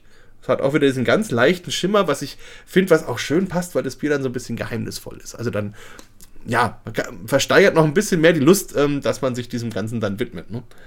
Hm. Hm. Ja, jetzt haben wir ganz viel so rote Beeren, finde ich. Bisschen Rosinen. Genau, ein bisschen Dörrobst. Ich habe eine Pflaume ja. auf der Nase noch. Ja. Oh, wie schön. Honig. Ja, so ein bisschen gewürzige, nussige Aromen. Hm. Ja, da bin ich halt zu Hause. Ne? also das ist ganz gemein, weil das ist so mein Bierstil und da freue ich mich immer, wenn ich eins bekomme. So viele kriegt man da ja nicht. Also ganz, ganz toll. Mm. Gut, ich muss jetzt da einfach mal trinken, tut mir leid. hm. Das ist wirklich sehr schön. Also ganz toll finde ich das Mundgefühl, weil mhm. es so richtig schön mussierend ist. Also nimmt die Zunge so im Beschlag, würde ich sagen. Und dann hat man eben diese doch eben kräftigen Bockbiernoten mit einer Süße, mit dieser Fruchtigkeit, mit, diesen, mit den Trockenobst, mit den Rosinen, mit den roten Beeren. Fast ein bisschen himbeerig ist es dann am Ende. Ähm, bisschen nussig, vielleicht sogar ein bisschen Marzipan. Also wirklich ganz viele schöne, weiche, wohlige Aromen. Es wärmt auch ein bisschen, wenn man es dann trinkt. Da merkt man natürlich den Alkohol ganz schöner Abgang. Da hat man so eine schöne bittere, die dann so ganz langsam die Süße wegnimmt und dann so den Mund auch wieder ein bisschen aufräumt. Also ein ganz schöner, angenehmer und sicherlich gefährlicher Trunk. Ich habe gar nicht drauf geschaut, wie stark es ist, aber ein tolles Bier. Also ja, danke. Kompliment. Da haben wir auch ähm, intensiv dran gearbeitet. Also meine äh, Brüder Matthias, Stefan und ich, ähm, weil das Thema Bockbier, da gibt es hier so eigentlich so zwei Lager äh, bei uns in der Gegend. Und viele denken bei Bockbier an sehr sprittige Biere, die dann nicht so alkoholsprittig schmecken. Und da wollten wir eigentlich die Leute so ein bisschen vom, vom Gegenteil überzeugen, dass, äh, dass so ein Bockbier auch rund sein kann, angenehm sein kann, interessant und spannend sein kann. Und da haben wir gemeinsam äh, verschiedene Rezepturen durchprobiert ähm, und das immer noch weiter optimiert, bis wir ja jetzt bei dem sind äh, schon seit längerer Zeit, wo wir sagen, dass ähm, da sind wir zufrieden mit und ähm, da äh, da stehen wir für ein und äh, zeigt eben auch nochmal, wie spannend untergärige Biere sein können insgesamt. Absolut. Und Hand aufs Herz, also das ist nicht rote Beete, was ihr da rein habt. Wie habt Nein. ihr diese schöne Farbe hinbekommen? Auch da haben wir dran experimentiert. Äh, wir haben vor allem äh, einen Melanoidin-Melz mit drin ähm, und dann von einer Bamberger Brauerei noch ein Malz, was für rote Namen, äh, rote Farben bekannt ist. Da will ich jetzt keine Marken, Markennamen nennen. Ja, wir ähm, haben ja nur zwei Melzereien in Bamberg. Also passt, kann man sagen, eine Bamberger Melzerei, alles in Ordnung. genau, ja. insgesamt ist es auch eine Kombination aus verschiedenen Malzen, mit denen wir das dann erzeugt haben. Also ich bin wirklich hin und weg. Die Farbe, also allein, alleine dafür, also selbst wenn es jetzt nicht so schmecken würde, wie es schmeckt, aber alleine dafür äh, finde ich es schon absolut fantastisch und kann jedem nur empfehlen, sich das mal zu besorgen. Aber das Aroma setzt natürlich noch einen oben drauf und das finde ich auch wirklich sehr schön, weil ich es auch schwer finde. Also, wie du schon sagst, Bockbiere neigen dazu, dann halt so, so sehr alkoholisch zu sein. Und das führt dann auch dazu, dass man also erstens generell nicht so viel davon trinkt, aber jetzt auch nicht mit Freude trinkt, weil es schnell halt dann irgendwie so ein bisschen satt macht und einen halt auch immer wieder daran erinnert, ähm, dass man da ein bisschen mehr Umdrehungen hat. Und das hier finde ich wirklich sehr, sehr angenehm. Weißt du zufällig, wie viel Alkohol da drin ist? Ähm, ja, steht ja auf dem Etikett drauf. Ja, aber bei mir ist es zu dunkel. Ich habe ja nur die Flasche. Ach so, ja, ich kann es sehen hier 6,6 geschrieben. Ah, ja. Sag, man mhm. hat ja eine, eine, Range. Ich weiß nicht, ob das die Zuhörer mhm. wissen. Quasi, wenn ich jetzt bei 6,6 draufschreibe, kann ich plus minus ein Prozentpunkt äh, liegen. Und äh, ich sag okay. mal, bei Kleinbrauereien oder bei uns liegen wir vielleicht eher einen Ticken drüber. Ähm, mhm. Industrie hat vielleicht eher ein Interesse, einen Ticken drunter zu liegen, äh, ohne jetzt sehen. Äh, auch da gibt es, äh, gibt es Abweichungen. Bier ist ein Naturprodukt. Und ähm, gerade wenn man es nicht verschneiden kann, äh, kann das etwas schwanken. Aber als Kleinbrauerei mhm. schwanken wir dann vielleicht eher etwas nach oben als nach unten. Ja, man sieht es auch, wenn man das Bier im Glas hat, habe ich jetzt gerade so ein bisschen probiert und dann so ein bisschen dreht, dann merkt man, wie das wirklich äh, so einen Film gibt, der am Glas eben kleben bleibt und dann so langsam runterrinnt, also so schöne Schlieren dann bildet und das macht Bier normalerweise so erst ab 6,97 Prozent. Ähm, Deswegen sind wir sicherlich ein bisschen drüber, aber das macht ja gar nichts. Also der, der klassische Franke würde jetzt sagen, ja, habe ich mehr fürs Geld. ist ja auch gut. Aber nee, also wirklich, das schadet auch gar nicht. Ich finde auch das Aroma sehr schön, weil es halt auch nicht so diese ganz klassischen Platten äh, Bockbieraromen bedient. Also die dann oft sehr, sehr brotig sind, sehr karamellig sind, ähm, bisschen aufdringlich fast sind. Hier finde ich, ist gerade die fruchtige Komponente so schön, ähm, die für mich wirklich ein bisschen Kirsche, ein bisschen Himbeere mitbringt. Und das macht es dann wirklich sehr leicht und sehr angenehm und, und interessant wieder. Also ein Bier, was mir auch ein bisschen was erzählt, wie ich gerade schon gesagt habe. Sehr schön. Ist ein schöner Nachtisch, passt hervorragend zu Vanilleeis zum Beispiel lässt sich da gut kombinieren, aber spricht auch für sich quasi, wenn ich das abends einfach auf der Terrasse genieße, in der Herbstzeit jetzt, ähm, oder zum Lagerfeuer. Du hast vorhin das Thema Rauchbier angesprochen, hast gesagt, mhm. das ist im Norden vielleicht ein bisschen schwieriger. Äh, ja, äh, ist es, aber tatsächlich versuchen wir auch da ähm, die Biervielfalt mal so ein bisschen an äh, Mann und Frau zu bringen. Ähm, wir brauchen auch eigentlich auch so, oder dieses Jahr haben wir auch, nee, letztes Jahr haben wir ein, ein Grünhopfenbier Rauchmalz mhm. gebraut. Also wir haben selber so ein paar oh. Hopfenpflanzen, nicht, nicht besonders viel, aber für ein Sud, also ein Sud sind bei uns circa äh, 1000 Liter, also 10 Hektoliter. Äh, für ein Sud reicht das und äh, da hat unser Braumeister René ähm, ein äh, Bier so mit 10% Rauchmalz gebraut, was, was auch ganz spannend war. Ja, und ich glaube, es geht ganz gut. Wir haben bei uns in der Gastro eben äh, auch Lagerfeuer und ab und zu ein bisschen Außenfeuer.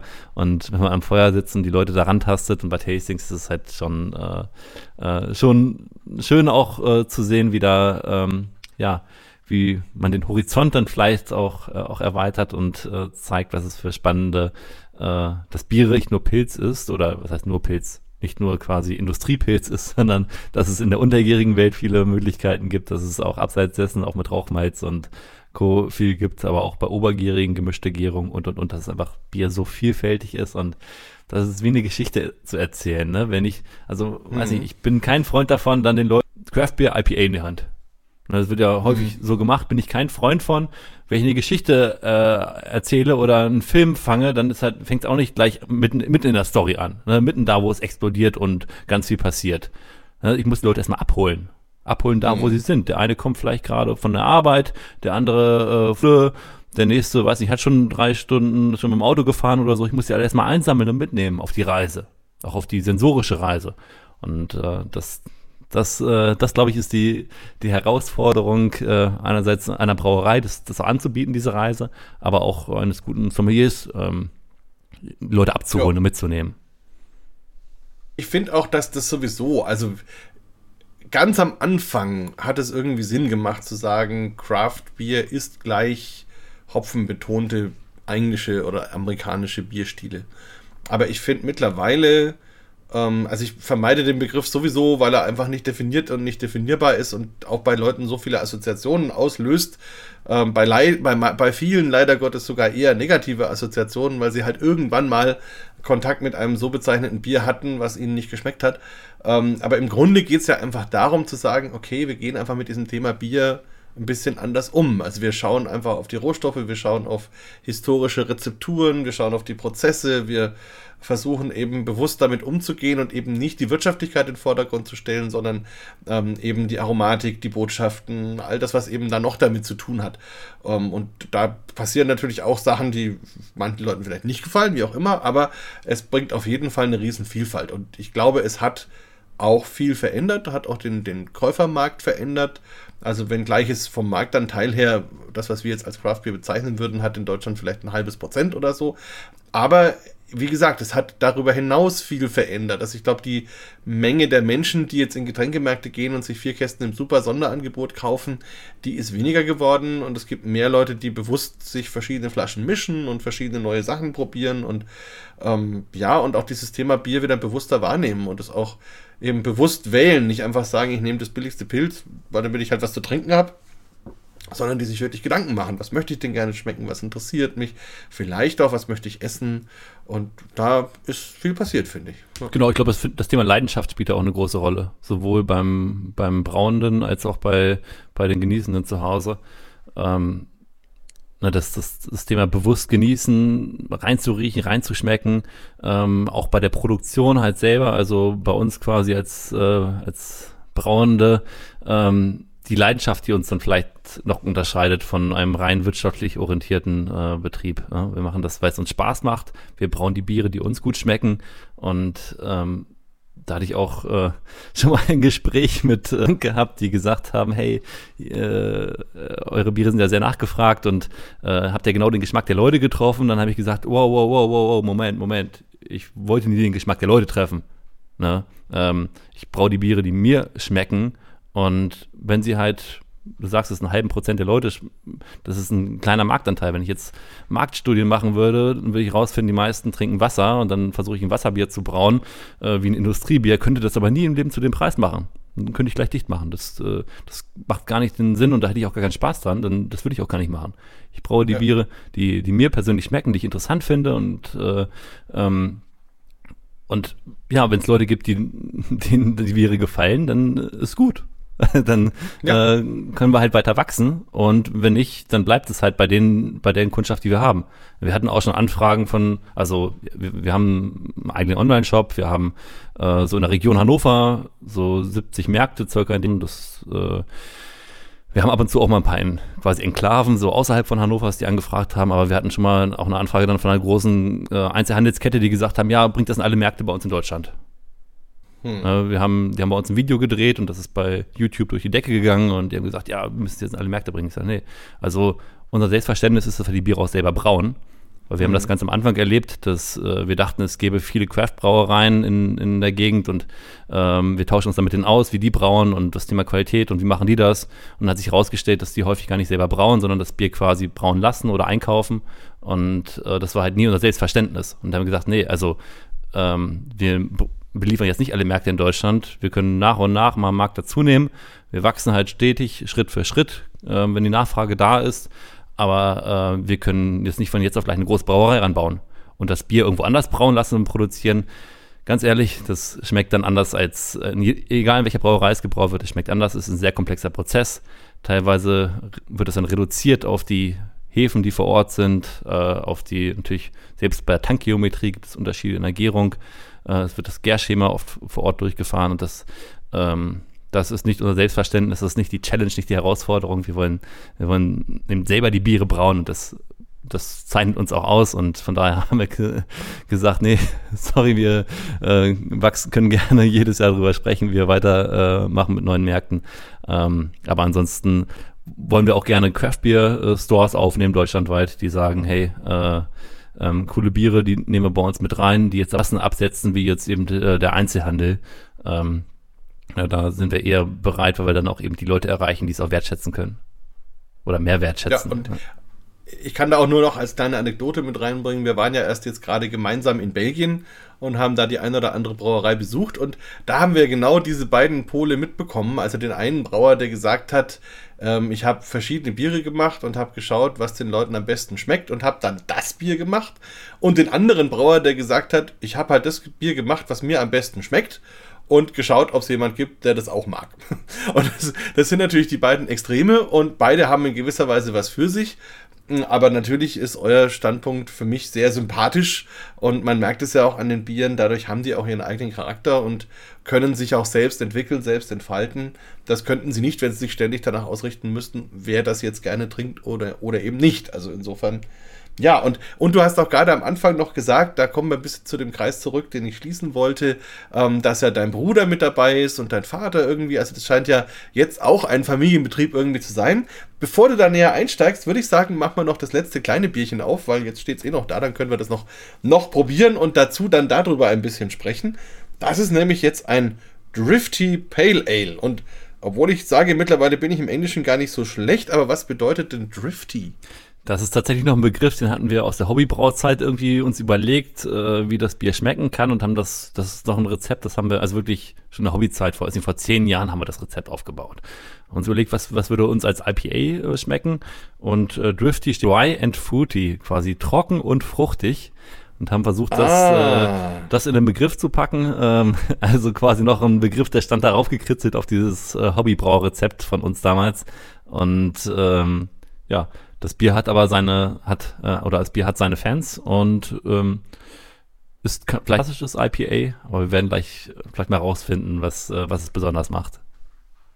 Okay, na da bin ich mal gespannt und finde ich schon mal cool, jemanden zu treffen, der ein neues Wort in einer Fremdsprache kreiert hat. Das ist ja auch nicht so häufig. so, oh, es tönt schon mal wieder sehr schön.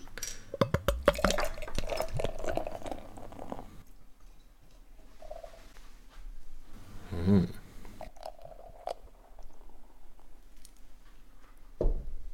Also für ein IPA oder Pale Ale verhältnismäßig hell. Ähm, allerdings eben sehr amerikanisch. Also ich glaube, das ist so ein bisschen der Unterschied, dass die englischen Pale Ales und IPAs ja oft Karamellmalz haben und die amerikanischen moderneren eben nicht. Und damit bekommt man diese schöne helle Farbe. Ähm, schöner, sehr, sehr schöner, fester Schaum. Der ist ganz leicht beige, ganz, ganz leicht und hat eine ganz tolle Schaumdecke oben so, wie in so einer super Badewanne, wenn man sie sich perfekt macht.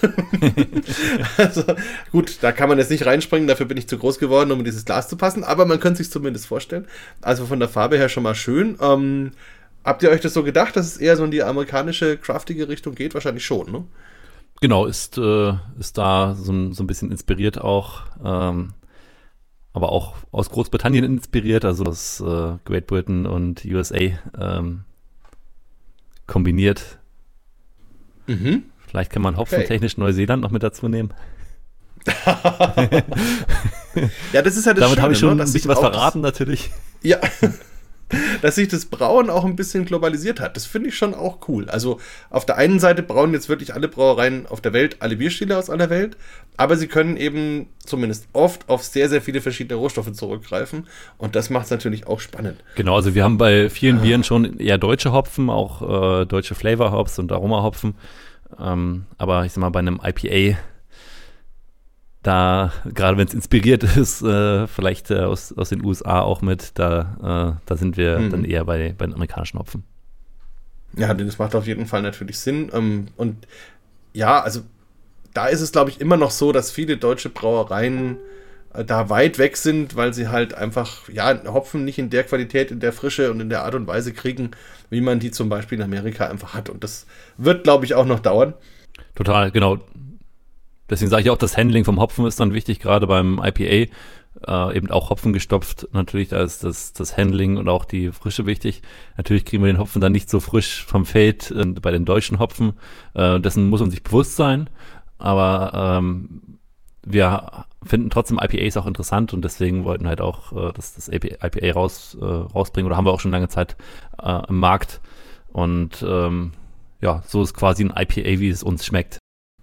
Hm. ja, da bin ich mal gespannt, gespannt jetzt rauszufinden, was du sagst, ist ein IPA, was dir schmeckt. Also, wir haben auf jeden Fall in der Nase sehr, sehr viele fruchtige Noten. Genau, ich sage tatsächlich beim, beim Tasting, ich frage immer rum, äh, was, was riecht dir? Und es kommt viel Obst und ich sage genau, das ist es halt. Also wie als ob du in so einen Obstkorb reinriechst. Ne? Wenn du so einen Obstkorb riechst, wo irgendwie Apfel, Banane, Birne, alles. Äh ja, und der ist nicht so exotisch. Also du hast ja oft ja. so dass du dann praktisch, ja, Maracuja ganz intensiv oder Litchi oder irgendwie so, was auch schön sein kann. Hier finde ich, hat man tatsächlich auch viele Fruchtaromen, die einem jetzt heimisch vorkommen. Für mich ist viel, auch da wieder so wie vorhin, so Erdbeere, rote Beeren, natürlich Zitrusfrüchte, hm, Stachelbeere so ein bisschen, bisschen Weintrauben, ähm, ja, natürlich auch etwas Ananas. Also es ist wirklich eine sehr, sehr ähm, komplexe, fruchtige Aromatik die sich aber noch differenzieren lässt. Also manchmal ist es ja so, dass man einfach nur noch sagt, das ist irgendwie Multivitaminsaft, wo man keine mhm. einzelne Frucht mehr feststellen kann. Aber hier kriegt man das auf jeden Fall hin. Sogar im Hintergrund so ein bisschen was Harziges. Also wo man schon merkt, dass der Hopfen auch noch ein bisschen ähm, andere Noten hat, außer der fruchtigen Aromen. Schön. Also ein bisschen Honig vielleicht auch, da kommt aber dann eher der Malzcharakter durch. Also nein, wirklich schön. Quitte hast du, glaube ich, gerade schon gesagt, finde ich auch. Hm. Und malzig, komplex, malzig äh, bist du auf dem richtigen Weg, also ist quasi 100% Pale Ale Malz. Ah ja. Mhm. Gut, und Hopfen sagst du jetzt Neuseeland. Da bin ich mal gespannt, welcher von den beiden bekanntesten neuseeländischen drin ist. äh, der Nelson Sauvin haben wir mit drin. Äh, ja. Der hat natürlich äh, irgendwie auch mal eine Zeit lang eine krasse Preissteigerung hingemacht, aber wir haben da trotzdem äh, dran festgehalten weil ich finde, der passt irgendwie interessant da auch mit rein. Das ist dann hm. vielleicht auch die Stachelbeernote, das besondere, vielleicht diesen einfach, man mag ihn vielleicht herdenken manchmal, diesen leichten Weintouch. Ähm, hm. Ja, also ich wusste ja jetzt nicht, muss ich sagen, und wie gerade schon erwähnt, also ich habe zwar etwas Licht hier, der es mir ermöglicht, das Bier zu beurteilen, aber es reicht nicht aus, um die Etiketten zu lesen und deswegen habe ich wirklich keinen Plan, was da drauf steht. Und ich fand, und jetzt, wenn ich es nochmal reinrieche, ist es natürlich mehr, weil wir jetzt drüber gesprochen haben, aber ich finde, man hat wirklich diesen, diesen weinigen Charakter mit drin, Stachelbeere, fast auch ein bisschen Richtung Muscatella, also so ein bisschen, bisschen ähm, gewürzige Aromen sind da auch mit dabei. Weißwein ebenso, wie wir das bei uns kennen. Vielleicht macht das auch dieses fruchtige Bouquet ein bisschen europäischer. Das ist wirklich äh, spannend. Tatsächlich hat mal ein, ein Gast zu uns gesagt, das sind ja die fünf besten Hopfensorten der Welt. Vielleicht oh. für ihn. Also ähm, ich kann es da vielleicht nicht als, als Beste äh, beurteilen, aber der Nelson Sauvin zumindest war damals äh, nicht gerade günstig.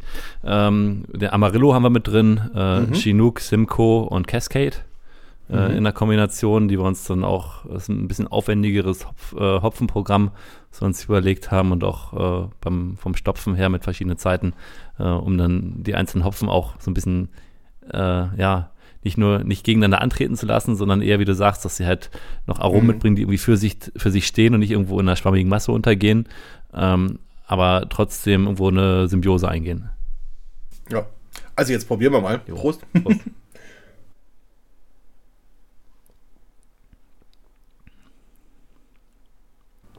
Hm, mhm. Schön, also ein sehr schlankes Bier. Finde ich auch schön, hochvergoren. Genau, ist mal mit, ist mal mit trocken eben dry, genau. Und trotzdem eben das Fruchtige, der, der Obstkorb. Ähm. Und schon ordentliche Bittere. Ja, ja, genau. Wir bleiben unserem, aber ein IPA muss ja auch bitter sein eigentlich, denke ich. Also es mhm. ist zumindest das, was, äh, so wie wir den Bierstil für uns äh, definieren. Und ich glaube aber, ähm, traditionell ist ein IPA halt auch bitter. Also ja, nee, nee, absolut. Also ja. es war nicht kritisch gemeint. Mhm. Nein, hat eine ordentliche, also was heißt, wo seid ihr so ungefähr 50 Bit-Einheiten oder so? Oder wie? So 45 Habt mal ausgerechnet? 45? Ja. Mhm. Mhm. Aber trotzdem halt durch die Fruchtigkeit sehr äh, gut eingebunden, denke ich. Und mit dem schlanken Charakter bleibt natürlich der Hopfen am Ende auch stehen für sich. Mhm. Aber beim IPA sollte es auch so sein, denke ich. Also zumindest nach unserer Interpretation äh, ein hopfenbetontes Bier. Ähm, mit mehr Alkohol. Alkohol verstärkt gleich nochmal den Geschmack des Hopfen und verflüchtigt sich dann aber und lässt den, äh, lässt den Hopfen halt nochmal im Mund stehen. Ja, es ist echt eine Reise, finde ich. Also es fängt an mit dieser Fruchtigkeit, die man von der Nase noch mitnimmt. Dann hat man auch eine, doch eine gewisse Restsüße, die noch da ist. Ähm, dann auf der Zunge ist es dann so, so wie so ein, so ein schöner Film, wo auch dieser Honigcharakter nochmal kommt. Und dann sind die ganzen Früchte auch da.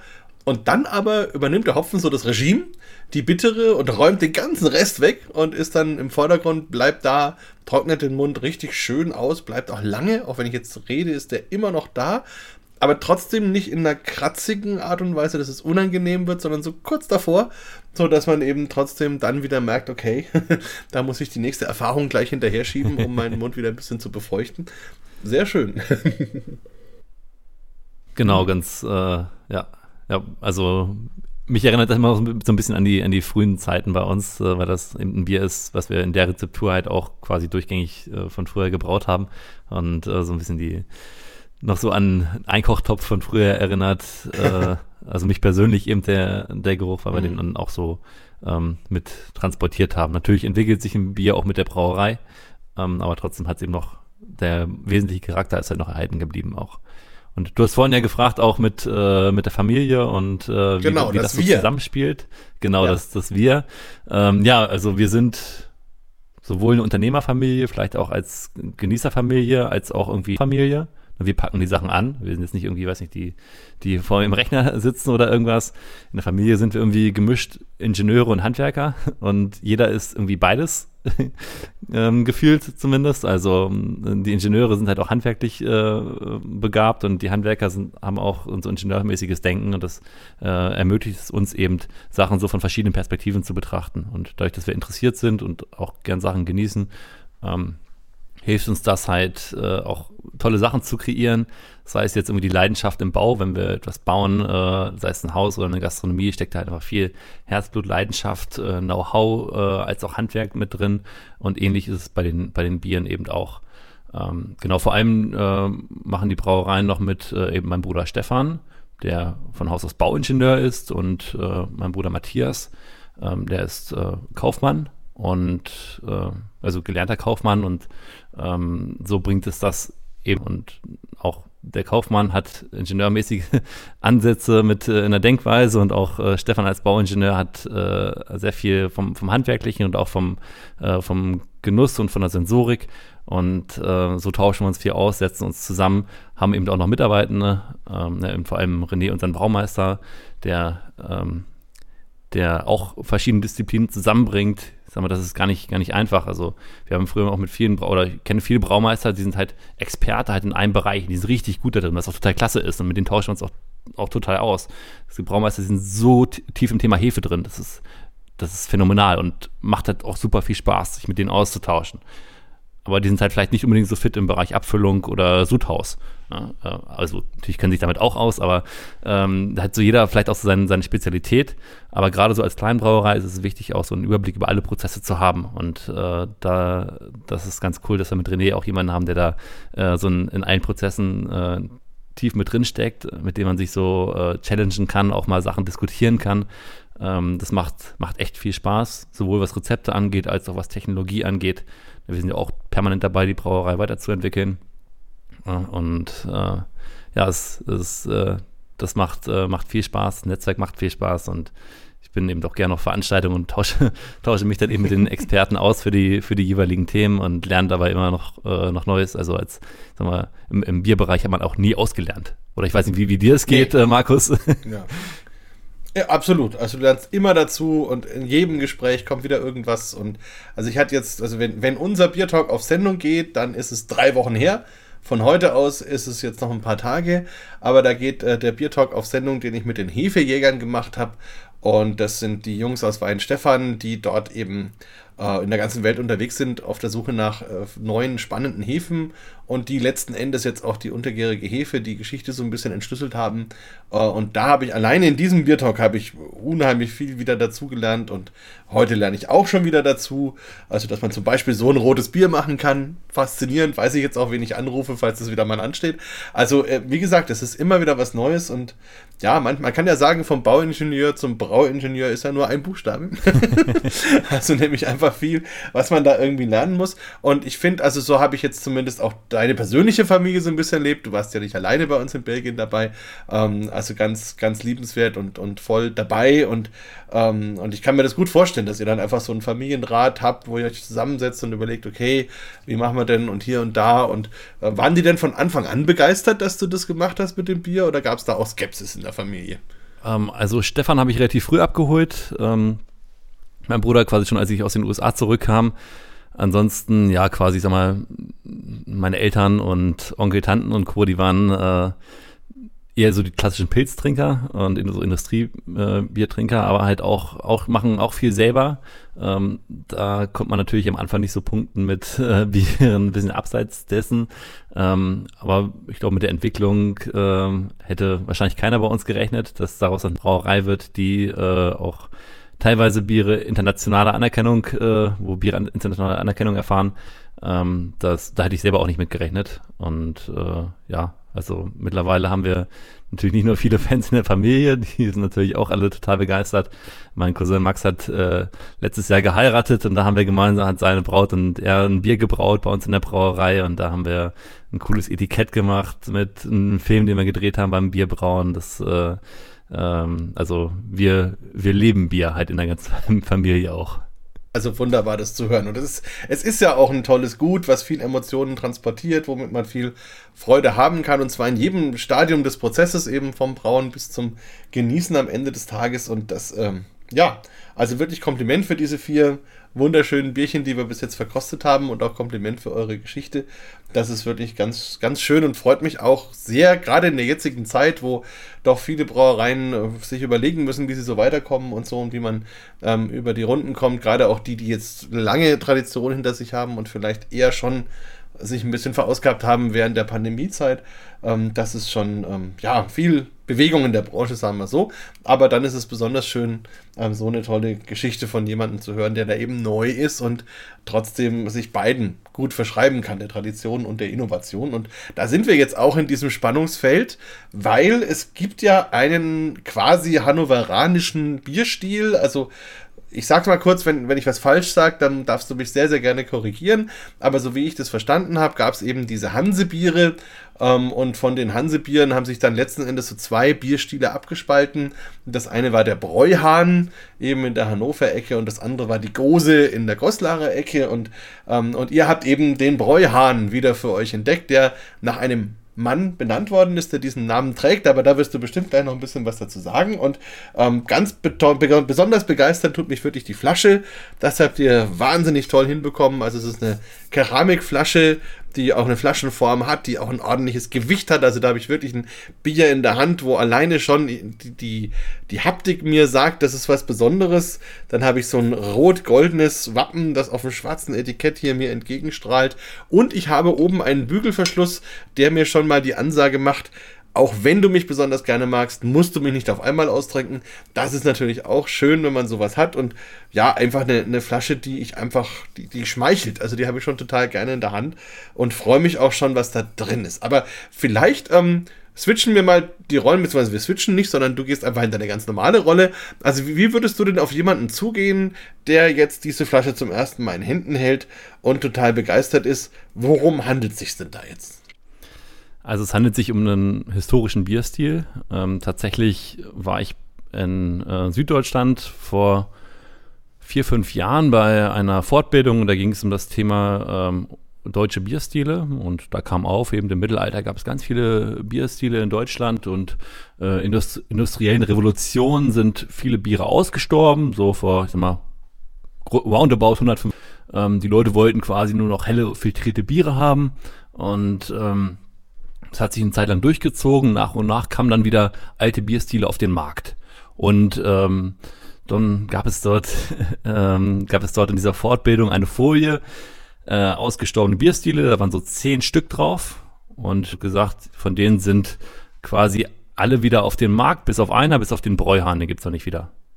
Und der Bräuhahn kommt aus Hannover. okay, äh, Challenge accepted, das sehe ich irgendwie als Herausforderung, diesen wieder rauszubringen, diesen lange ausgestorbenen und vergessenen Bierstil. Ähm, so ein bisschen das, sag mal, Puzzle, letzte Puzzlesteindichte äh, wurde es da betitelt.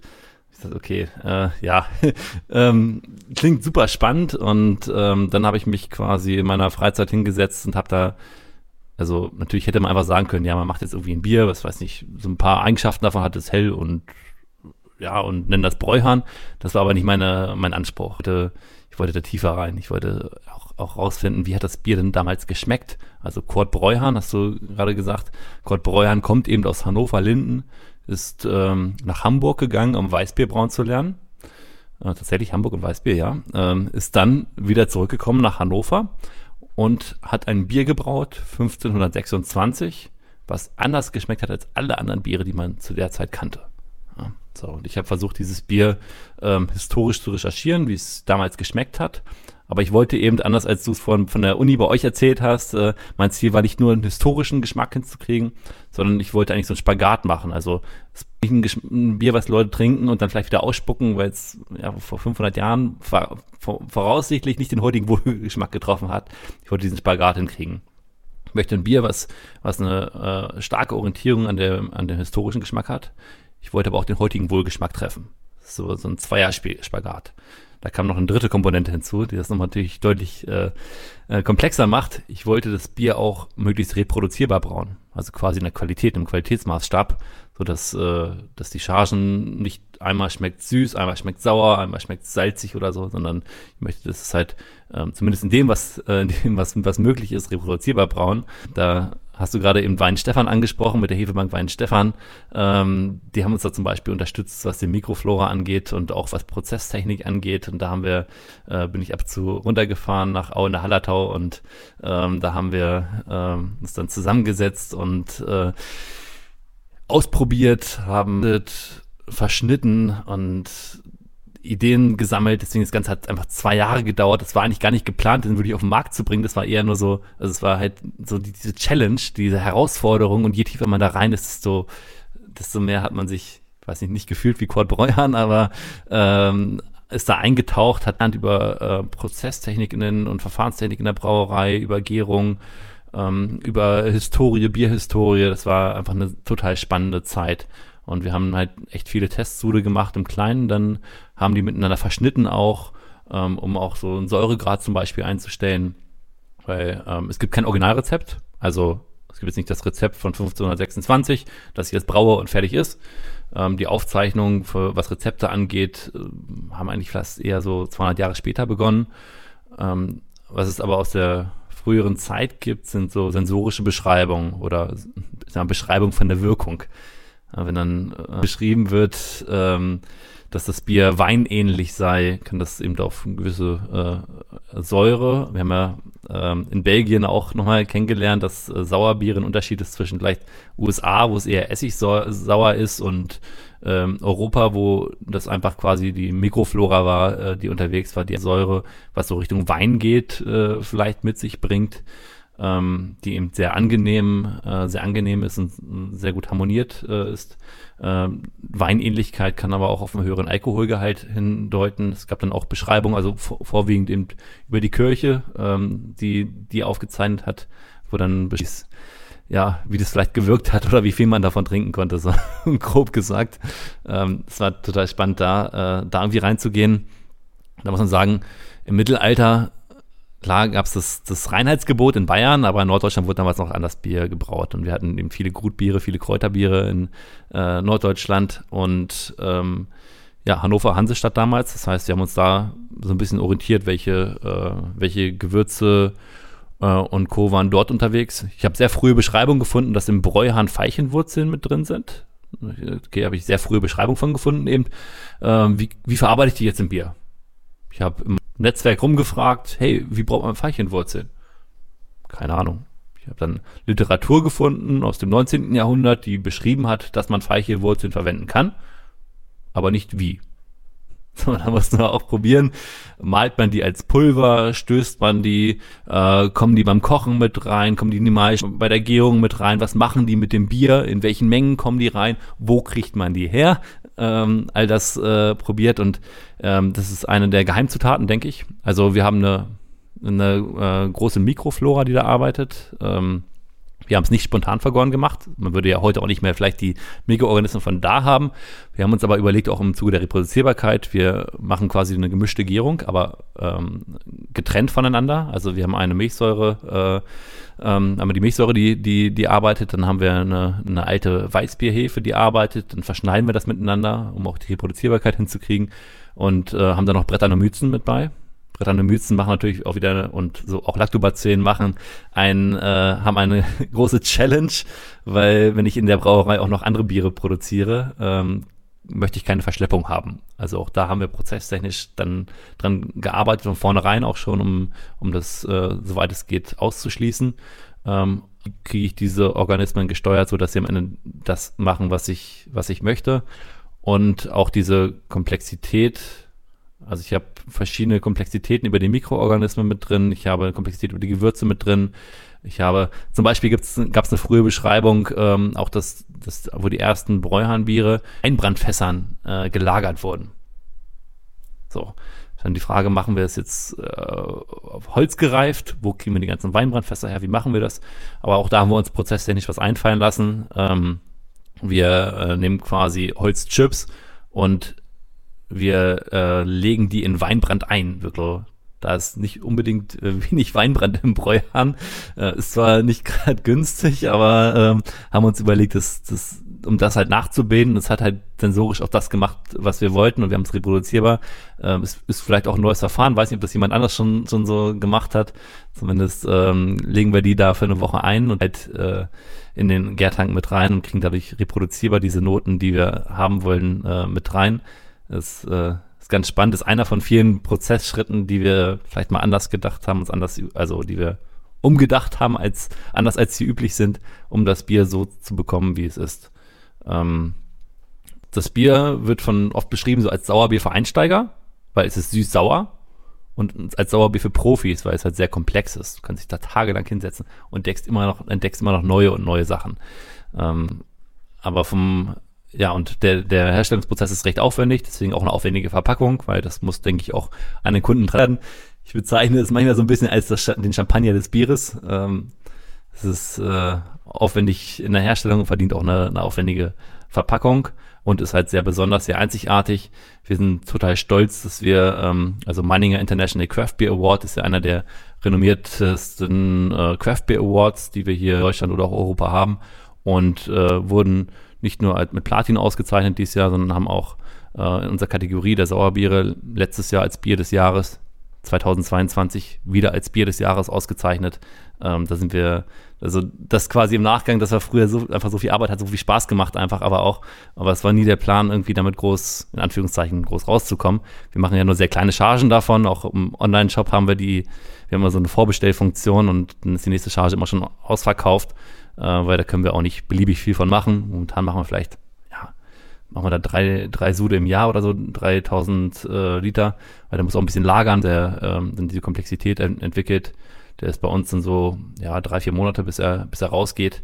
Also ähm, aufwendig, aber total spannend und interessant. Ich hatte den ja auch mit nach Belgien genommen. Also ich glaube, ich glaube, dass die Hörer jetzt alle am Lautsprecher sind und sabbern.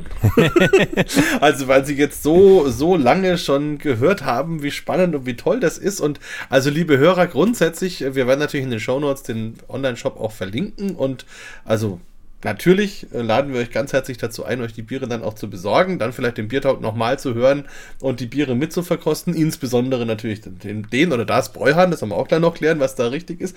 Und ähm, äh, wenn ihr eben nur auf die nur auf die Vorbestellungsliste kommt, dann seid froh, dass ihr da drauf seid, weil dann könnt ihr doch ja immerhin euch dann drauf freuen. Irgendwann ist immer Weihnachten und dann kommt dieses Bier. Also ich muss es jetzt einfach mal aufmachen, sonst halte ich selber die Spannung nicht mehr auf. Dann können wir gleich ähm, weiterreden. Also ich habe jetzt mal diese wirklich große Flasche in meiner Hand und mach mal auf. Ah. Genau. Bisschen Vorsicht beim Öffnen, da sind bretterne Mützen drin. Das heißt, es kann sein, je nachdem, ja. wie es gelagert ist oder ob es ein bisschen durchgeschüttelt ist auf dem Transport, ähm, dass es leicht schäumt, eine leichte Schaumkrone kriegt. Ähm, die bretterne Mützen arbeiten halt, die sind, das ist ja auch nicht pasteurisiert, das arbeitet sehr lange noch nach. Die arbeiten auch zwei, drei Jahre nach der Abfüllung immer noch. Ähm, ich glaube, man kann das Bier auch sehr lange äh, einlagern, haben mir zumindest einige Sommeliers berichtet. Ähm, und es entwickelt sich auch über die Zeit und es ist ein sehr lebendiges Bier. Ich glaube, das war auch so ein ja, bisschen. Also, das, das, haben wir ja auch in Belgien gelernt. Wenn so Brettanomyces ja. im Spiel sind, dann können die einen Teil ihrer Kraft ja erst nach zwei Jahren entfalten. Also, insofern ist das durchaus auch spannend. Und was ich jetzt hier auch sagen muss, ähm, ganz lange noch nach dem Öffnen sind hier so diese Rauchschwaden aus dem Fläschchen rausgestiegen. Also, da hat man wirklich so wie in so einem ganz geheimnisvollen Hexenkessel so ein bisschen die Aromen, die sich da wirklich auch optisch bemerkbar machen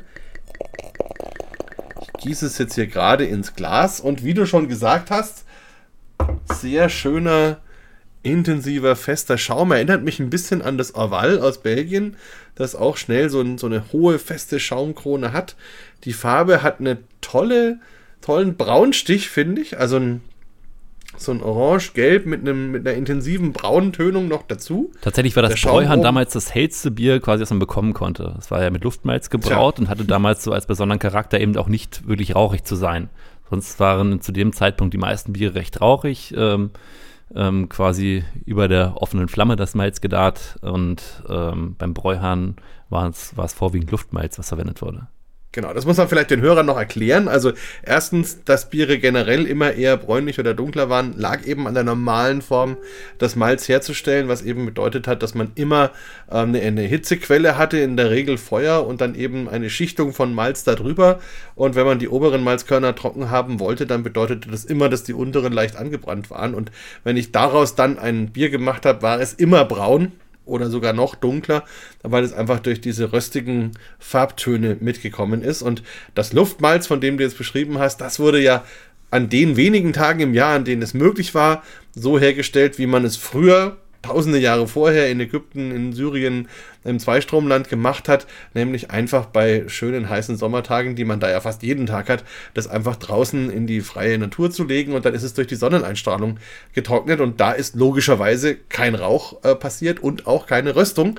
dementsprechend hatte man diese sehr hellen und rauchfreien Biere. Damals natürlich eine Sensation, weil alles war rauchig, alles war salzig und dann gibt es auf einmal sowas ganz was anderes und wie du auch schon beschrieben hast, die Mischgärung auch natürlich ein Phänomen jener Zeit, dass alle Biere irgendwie eine Mischung hatten aus obergäriger Hefe, Milchsäure, sonstigen Organismen, die sich da eben so ausgetobt haben und das dann auch noch mit den Gewürzen. Also ich freue mich schon total drauf. Jetzt riechen wir mal rein.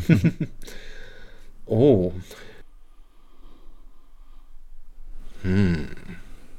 Ich muss ja gestehen, ich bin kein Ersttäter, also ich habe das Bier schon mehrmals gehabt, habe es schon mal für eine Verkostung auch gehabt und wir haben es gemeinsam in Belgien, da hattest du es dabei, auch nochmal schon verkostet Muss aber sagen, jetzt hier so vor dem Mikro in dem Kabäuschen ist der Geruch noch mal intensiver. Interessant ist er auch, oder? Also oft höre ich Ja. halt von Verkosten, das ist irgendwie, weiß nicht, riecht ganz anders als alles andere, was ich kenne.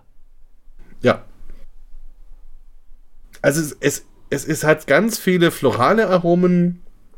Da ist dann vielleicht auch diese Veilchenwurzel mit dabei, das kann schon sein. Ähm, natürlich auch Gewürze, also da haben wir dann ja, Nelke, Zimt, Anis, irgendwie so in so eine Richtung. Fenchel. Hm. Dann auch fruchtig, so Orangenschale, in so eine Richtung, finde ich, geht das. Rose, Hibiskus. Also ganz, ganz schöne florale Noten, aber auch sowas, ja, so Mandeltöne in so eine Richtung. Und ja, tatsächlich, also ich weiß nicht, ob das jetzt Einbildung ist, weil du es gesagt hast, aber so ein bisschen Veilchen, Noten, Lavendel in so eine Richtung, finde ich, kommt das auch. Also auch hier muss ich wieder sagen, ich habe erstens kein gutes Gedächtnis und zweitens kann ich die Flasche nicht lesen. Also keine Ahnung, was da drauf steht.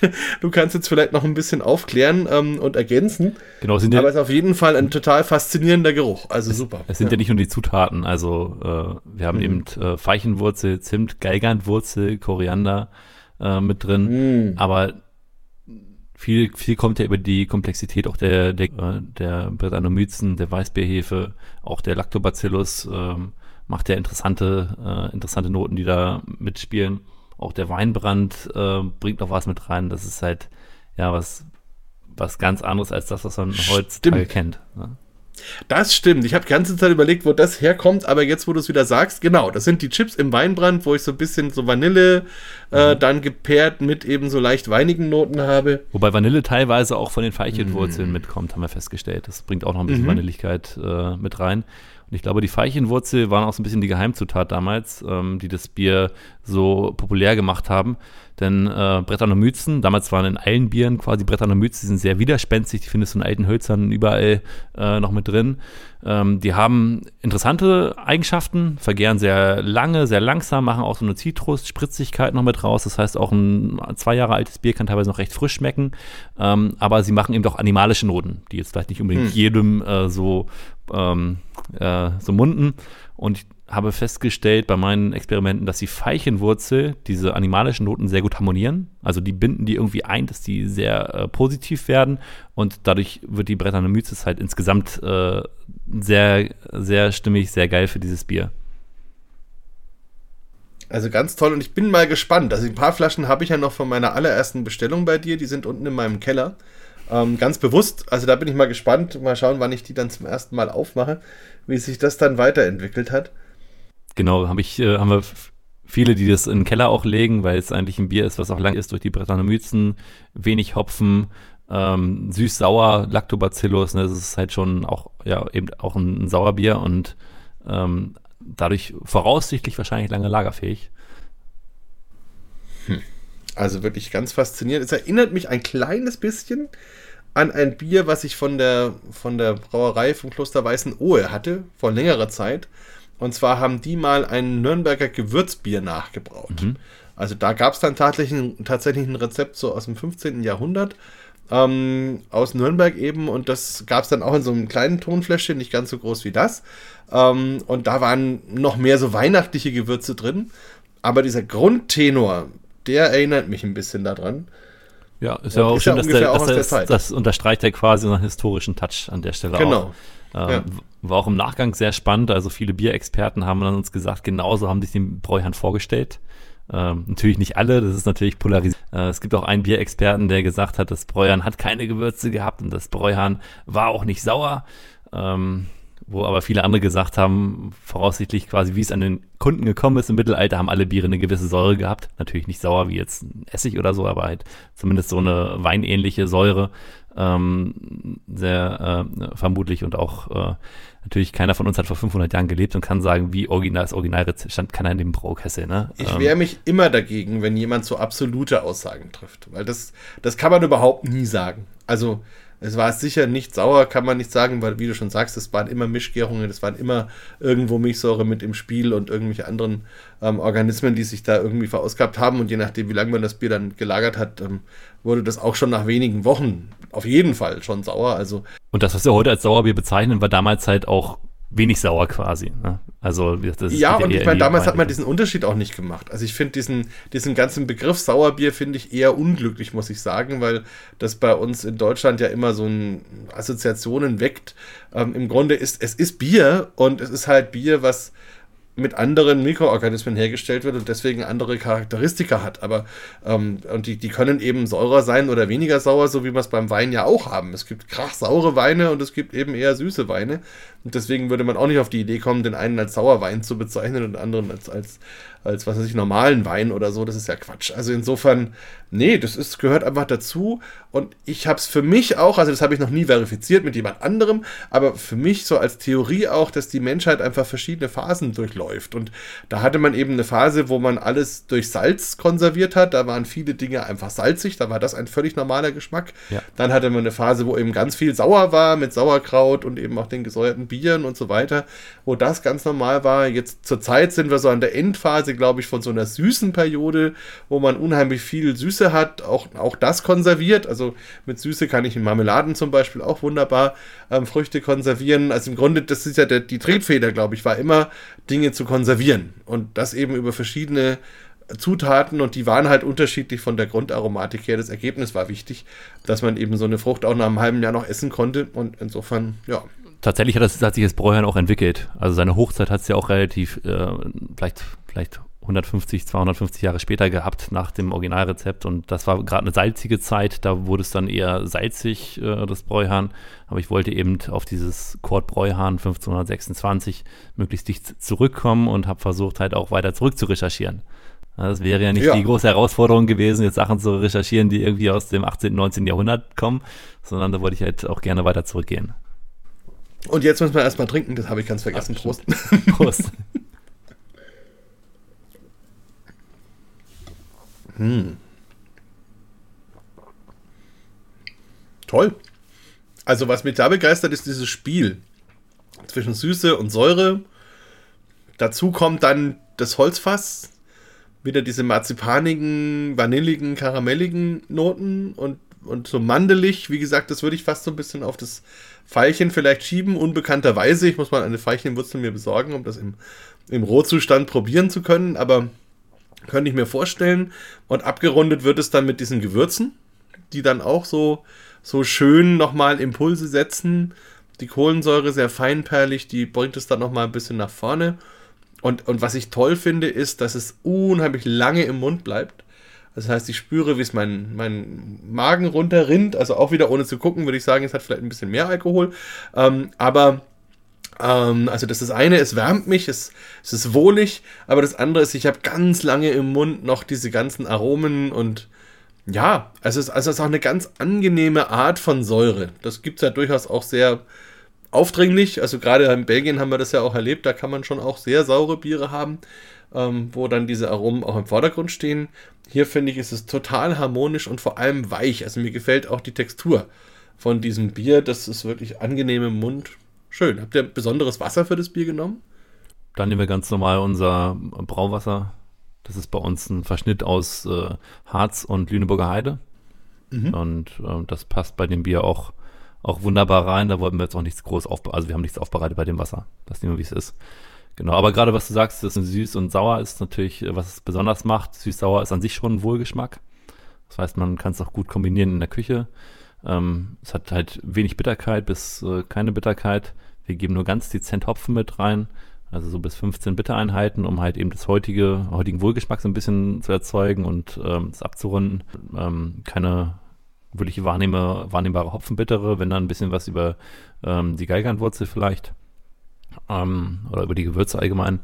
Und ähm, genau die süß-saure äh, süß kombiniert mit der Brettanomyces ist natürlich auch eine Herausforderung, weil ich brauche Restsüße, mhm. aber die Brettanomyces, die ist ja die arbeitet lange und ich will ja auch nicht, dass dann mir die Flaschen irgendwie äh, nach einem halben Jahr um die Ohren fliegen. Das heißt, auch da muss dann äh, mussten wir prozesstechnisch äh, dran arbeiten, wie kriegen wir das, äh, wie kriegen wir das hin, dass wir die, die Süße transportiert kriegen. Also es sind prozesstechnisch viele, äh, ähm, viele Ideen reingeflossen, ähm, hatten, die uns da unterstützt haben aus der sensorischen Seite, aus der prozesstechnischen Seite, aus der historischen Seite, Rechercheseite. Das war einfach auch so ein riesen äh, Netzwerkprojekt. Ähm, hat so viel Spaß gemacht und ähm, deswegen sind wir natürlich umso stolzer, dass es halt auch so äh, an, ankommt. Ja? Also teilweise ähm, geht es über einen Online-Shop und auch über Direktbestellung nicht nur in Deutschland äh, weg, sondern geht auch über äh, den See quasi, geht äh, nach Amerika, geht nach Asien. Ähm, und da es noch wenig Flaschen gibt, ist natürlich manchmal ein bisschen. Äh, also da würde mich jetzt noch interessieren, wie ihr das hinbekommt. Also ein Bier nach Amerika zu verschicken, das ist ja, das ist ja wie meine Großmutter über die Alpen zu transportieren ohne ein Auto. Also das ist schon schwierig. Da gibt es dann zum Glück äh, einen Importeur, der sich um alles kümmert. Also wir bringen es quasi nur zum Hamburger Hafen und äh, Rest ist seine Sache. Okay. Äh, ja.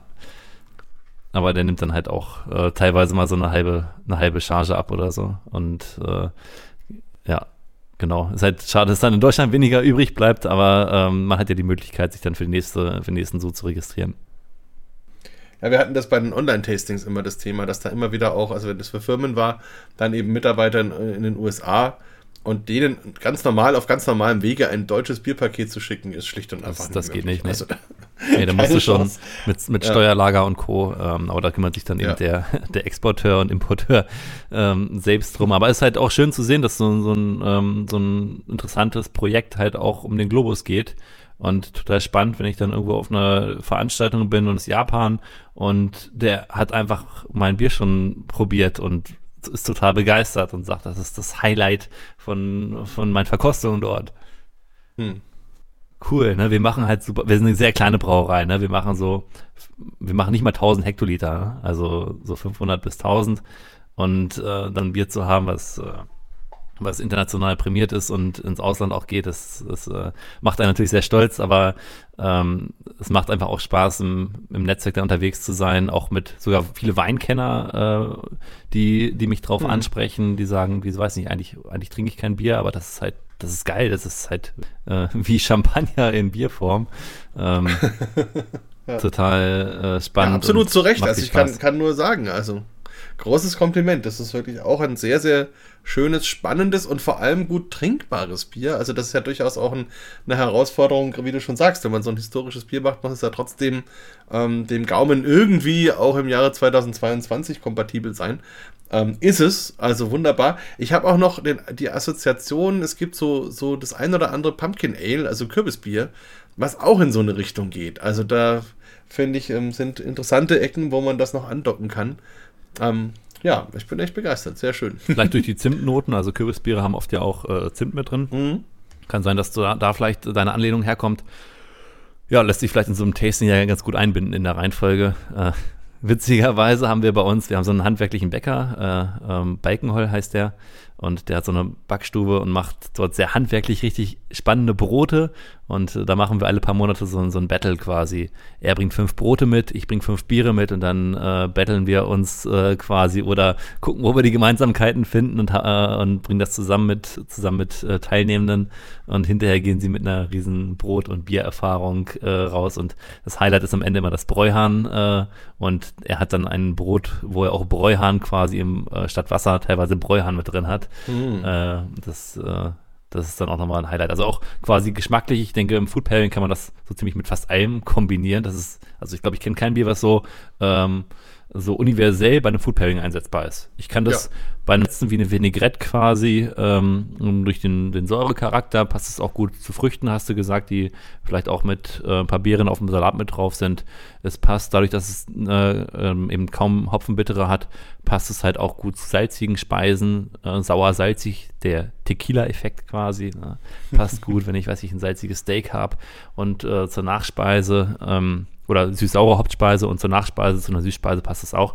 Das ist so, so ein Universaltalent irgendwie, was äh, Food Pairings angeht.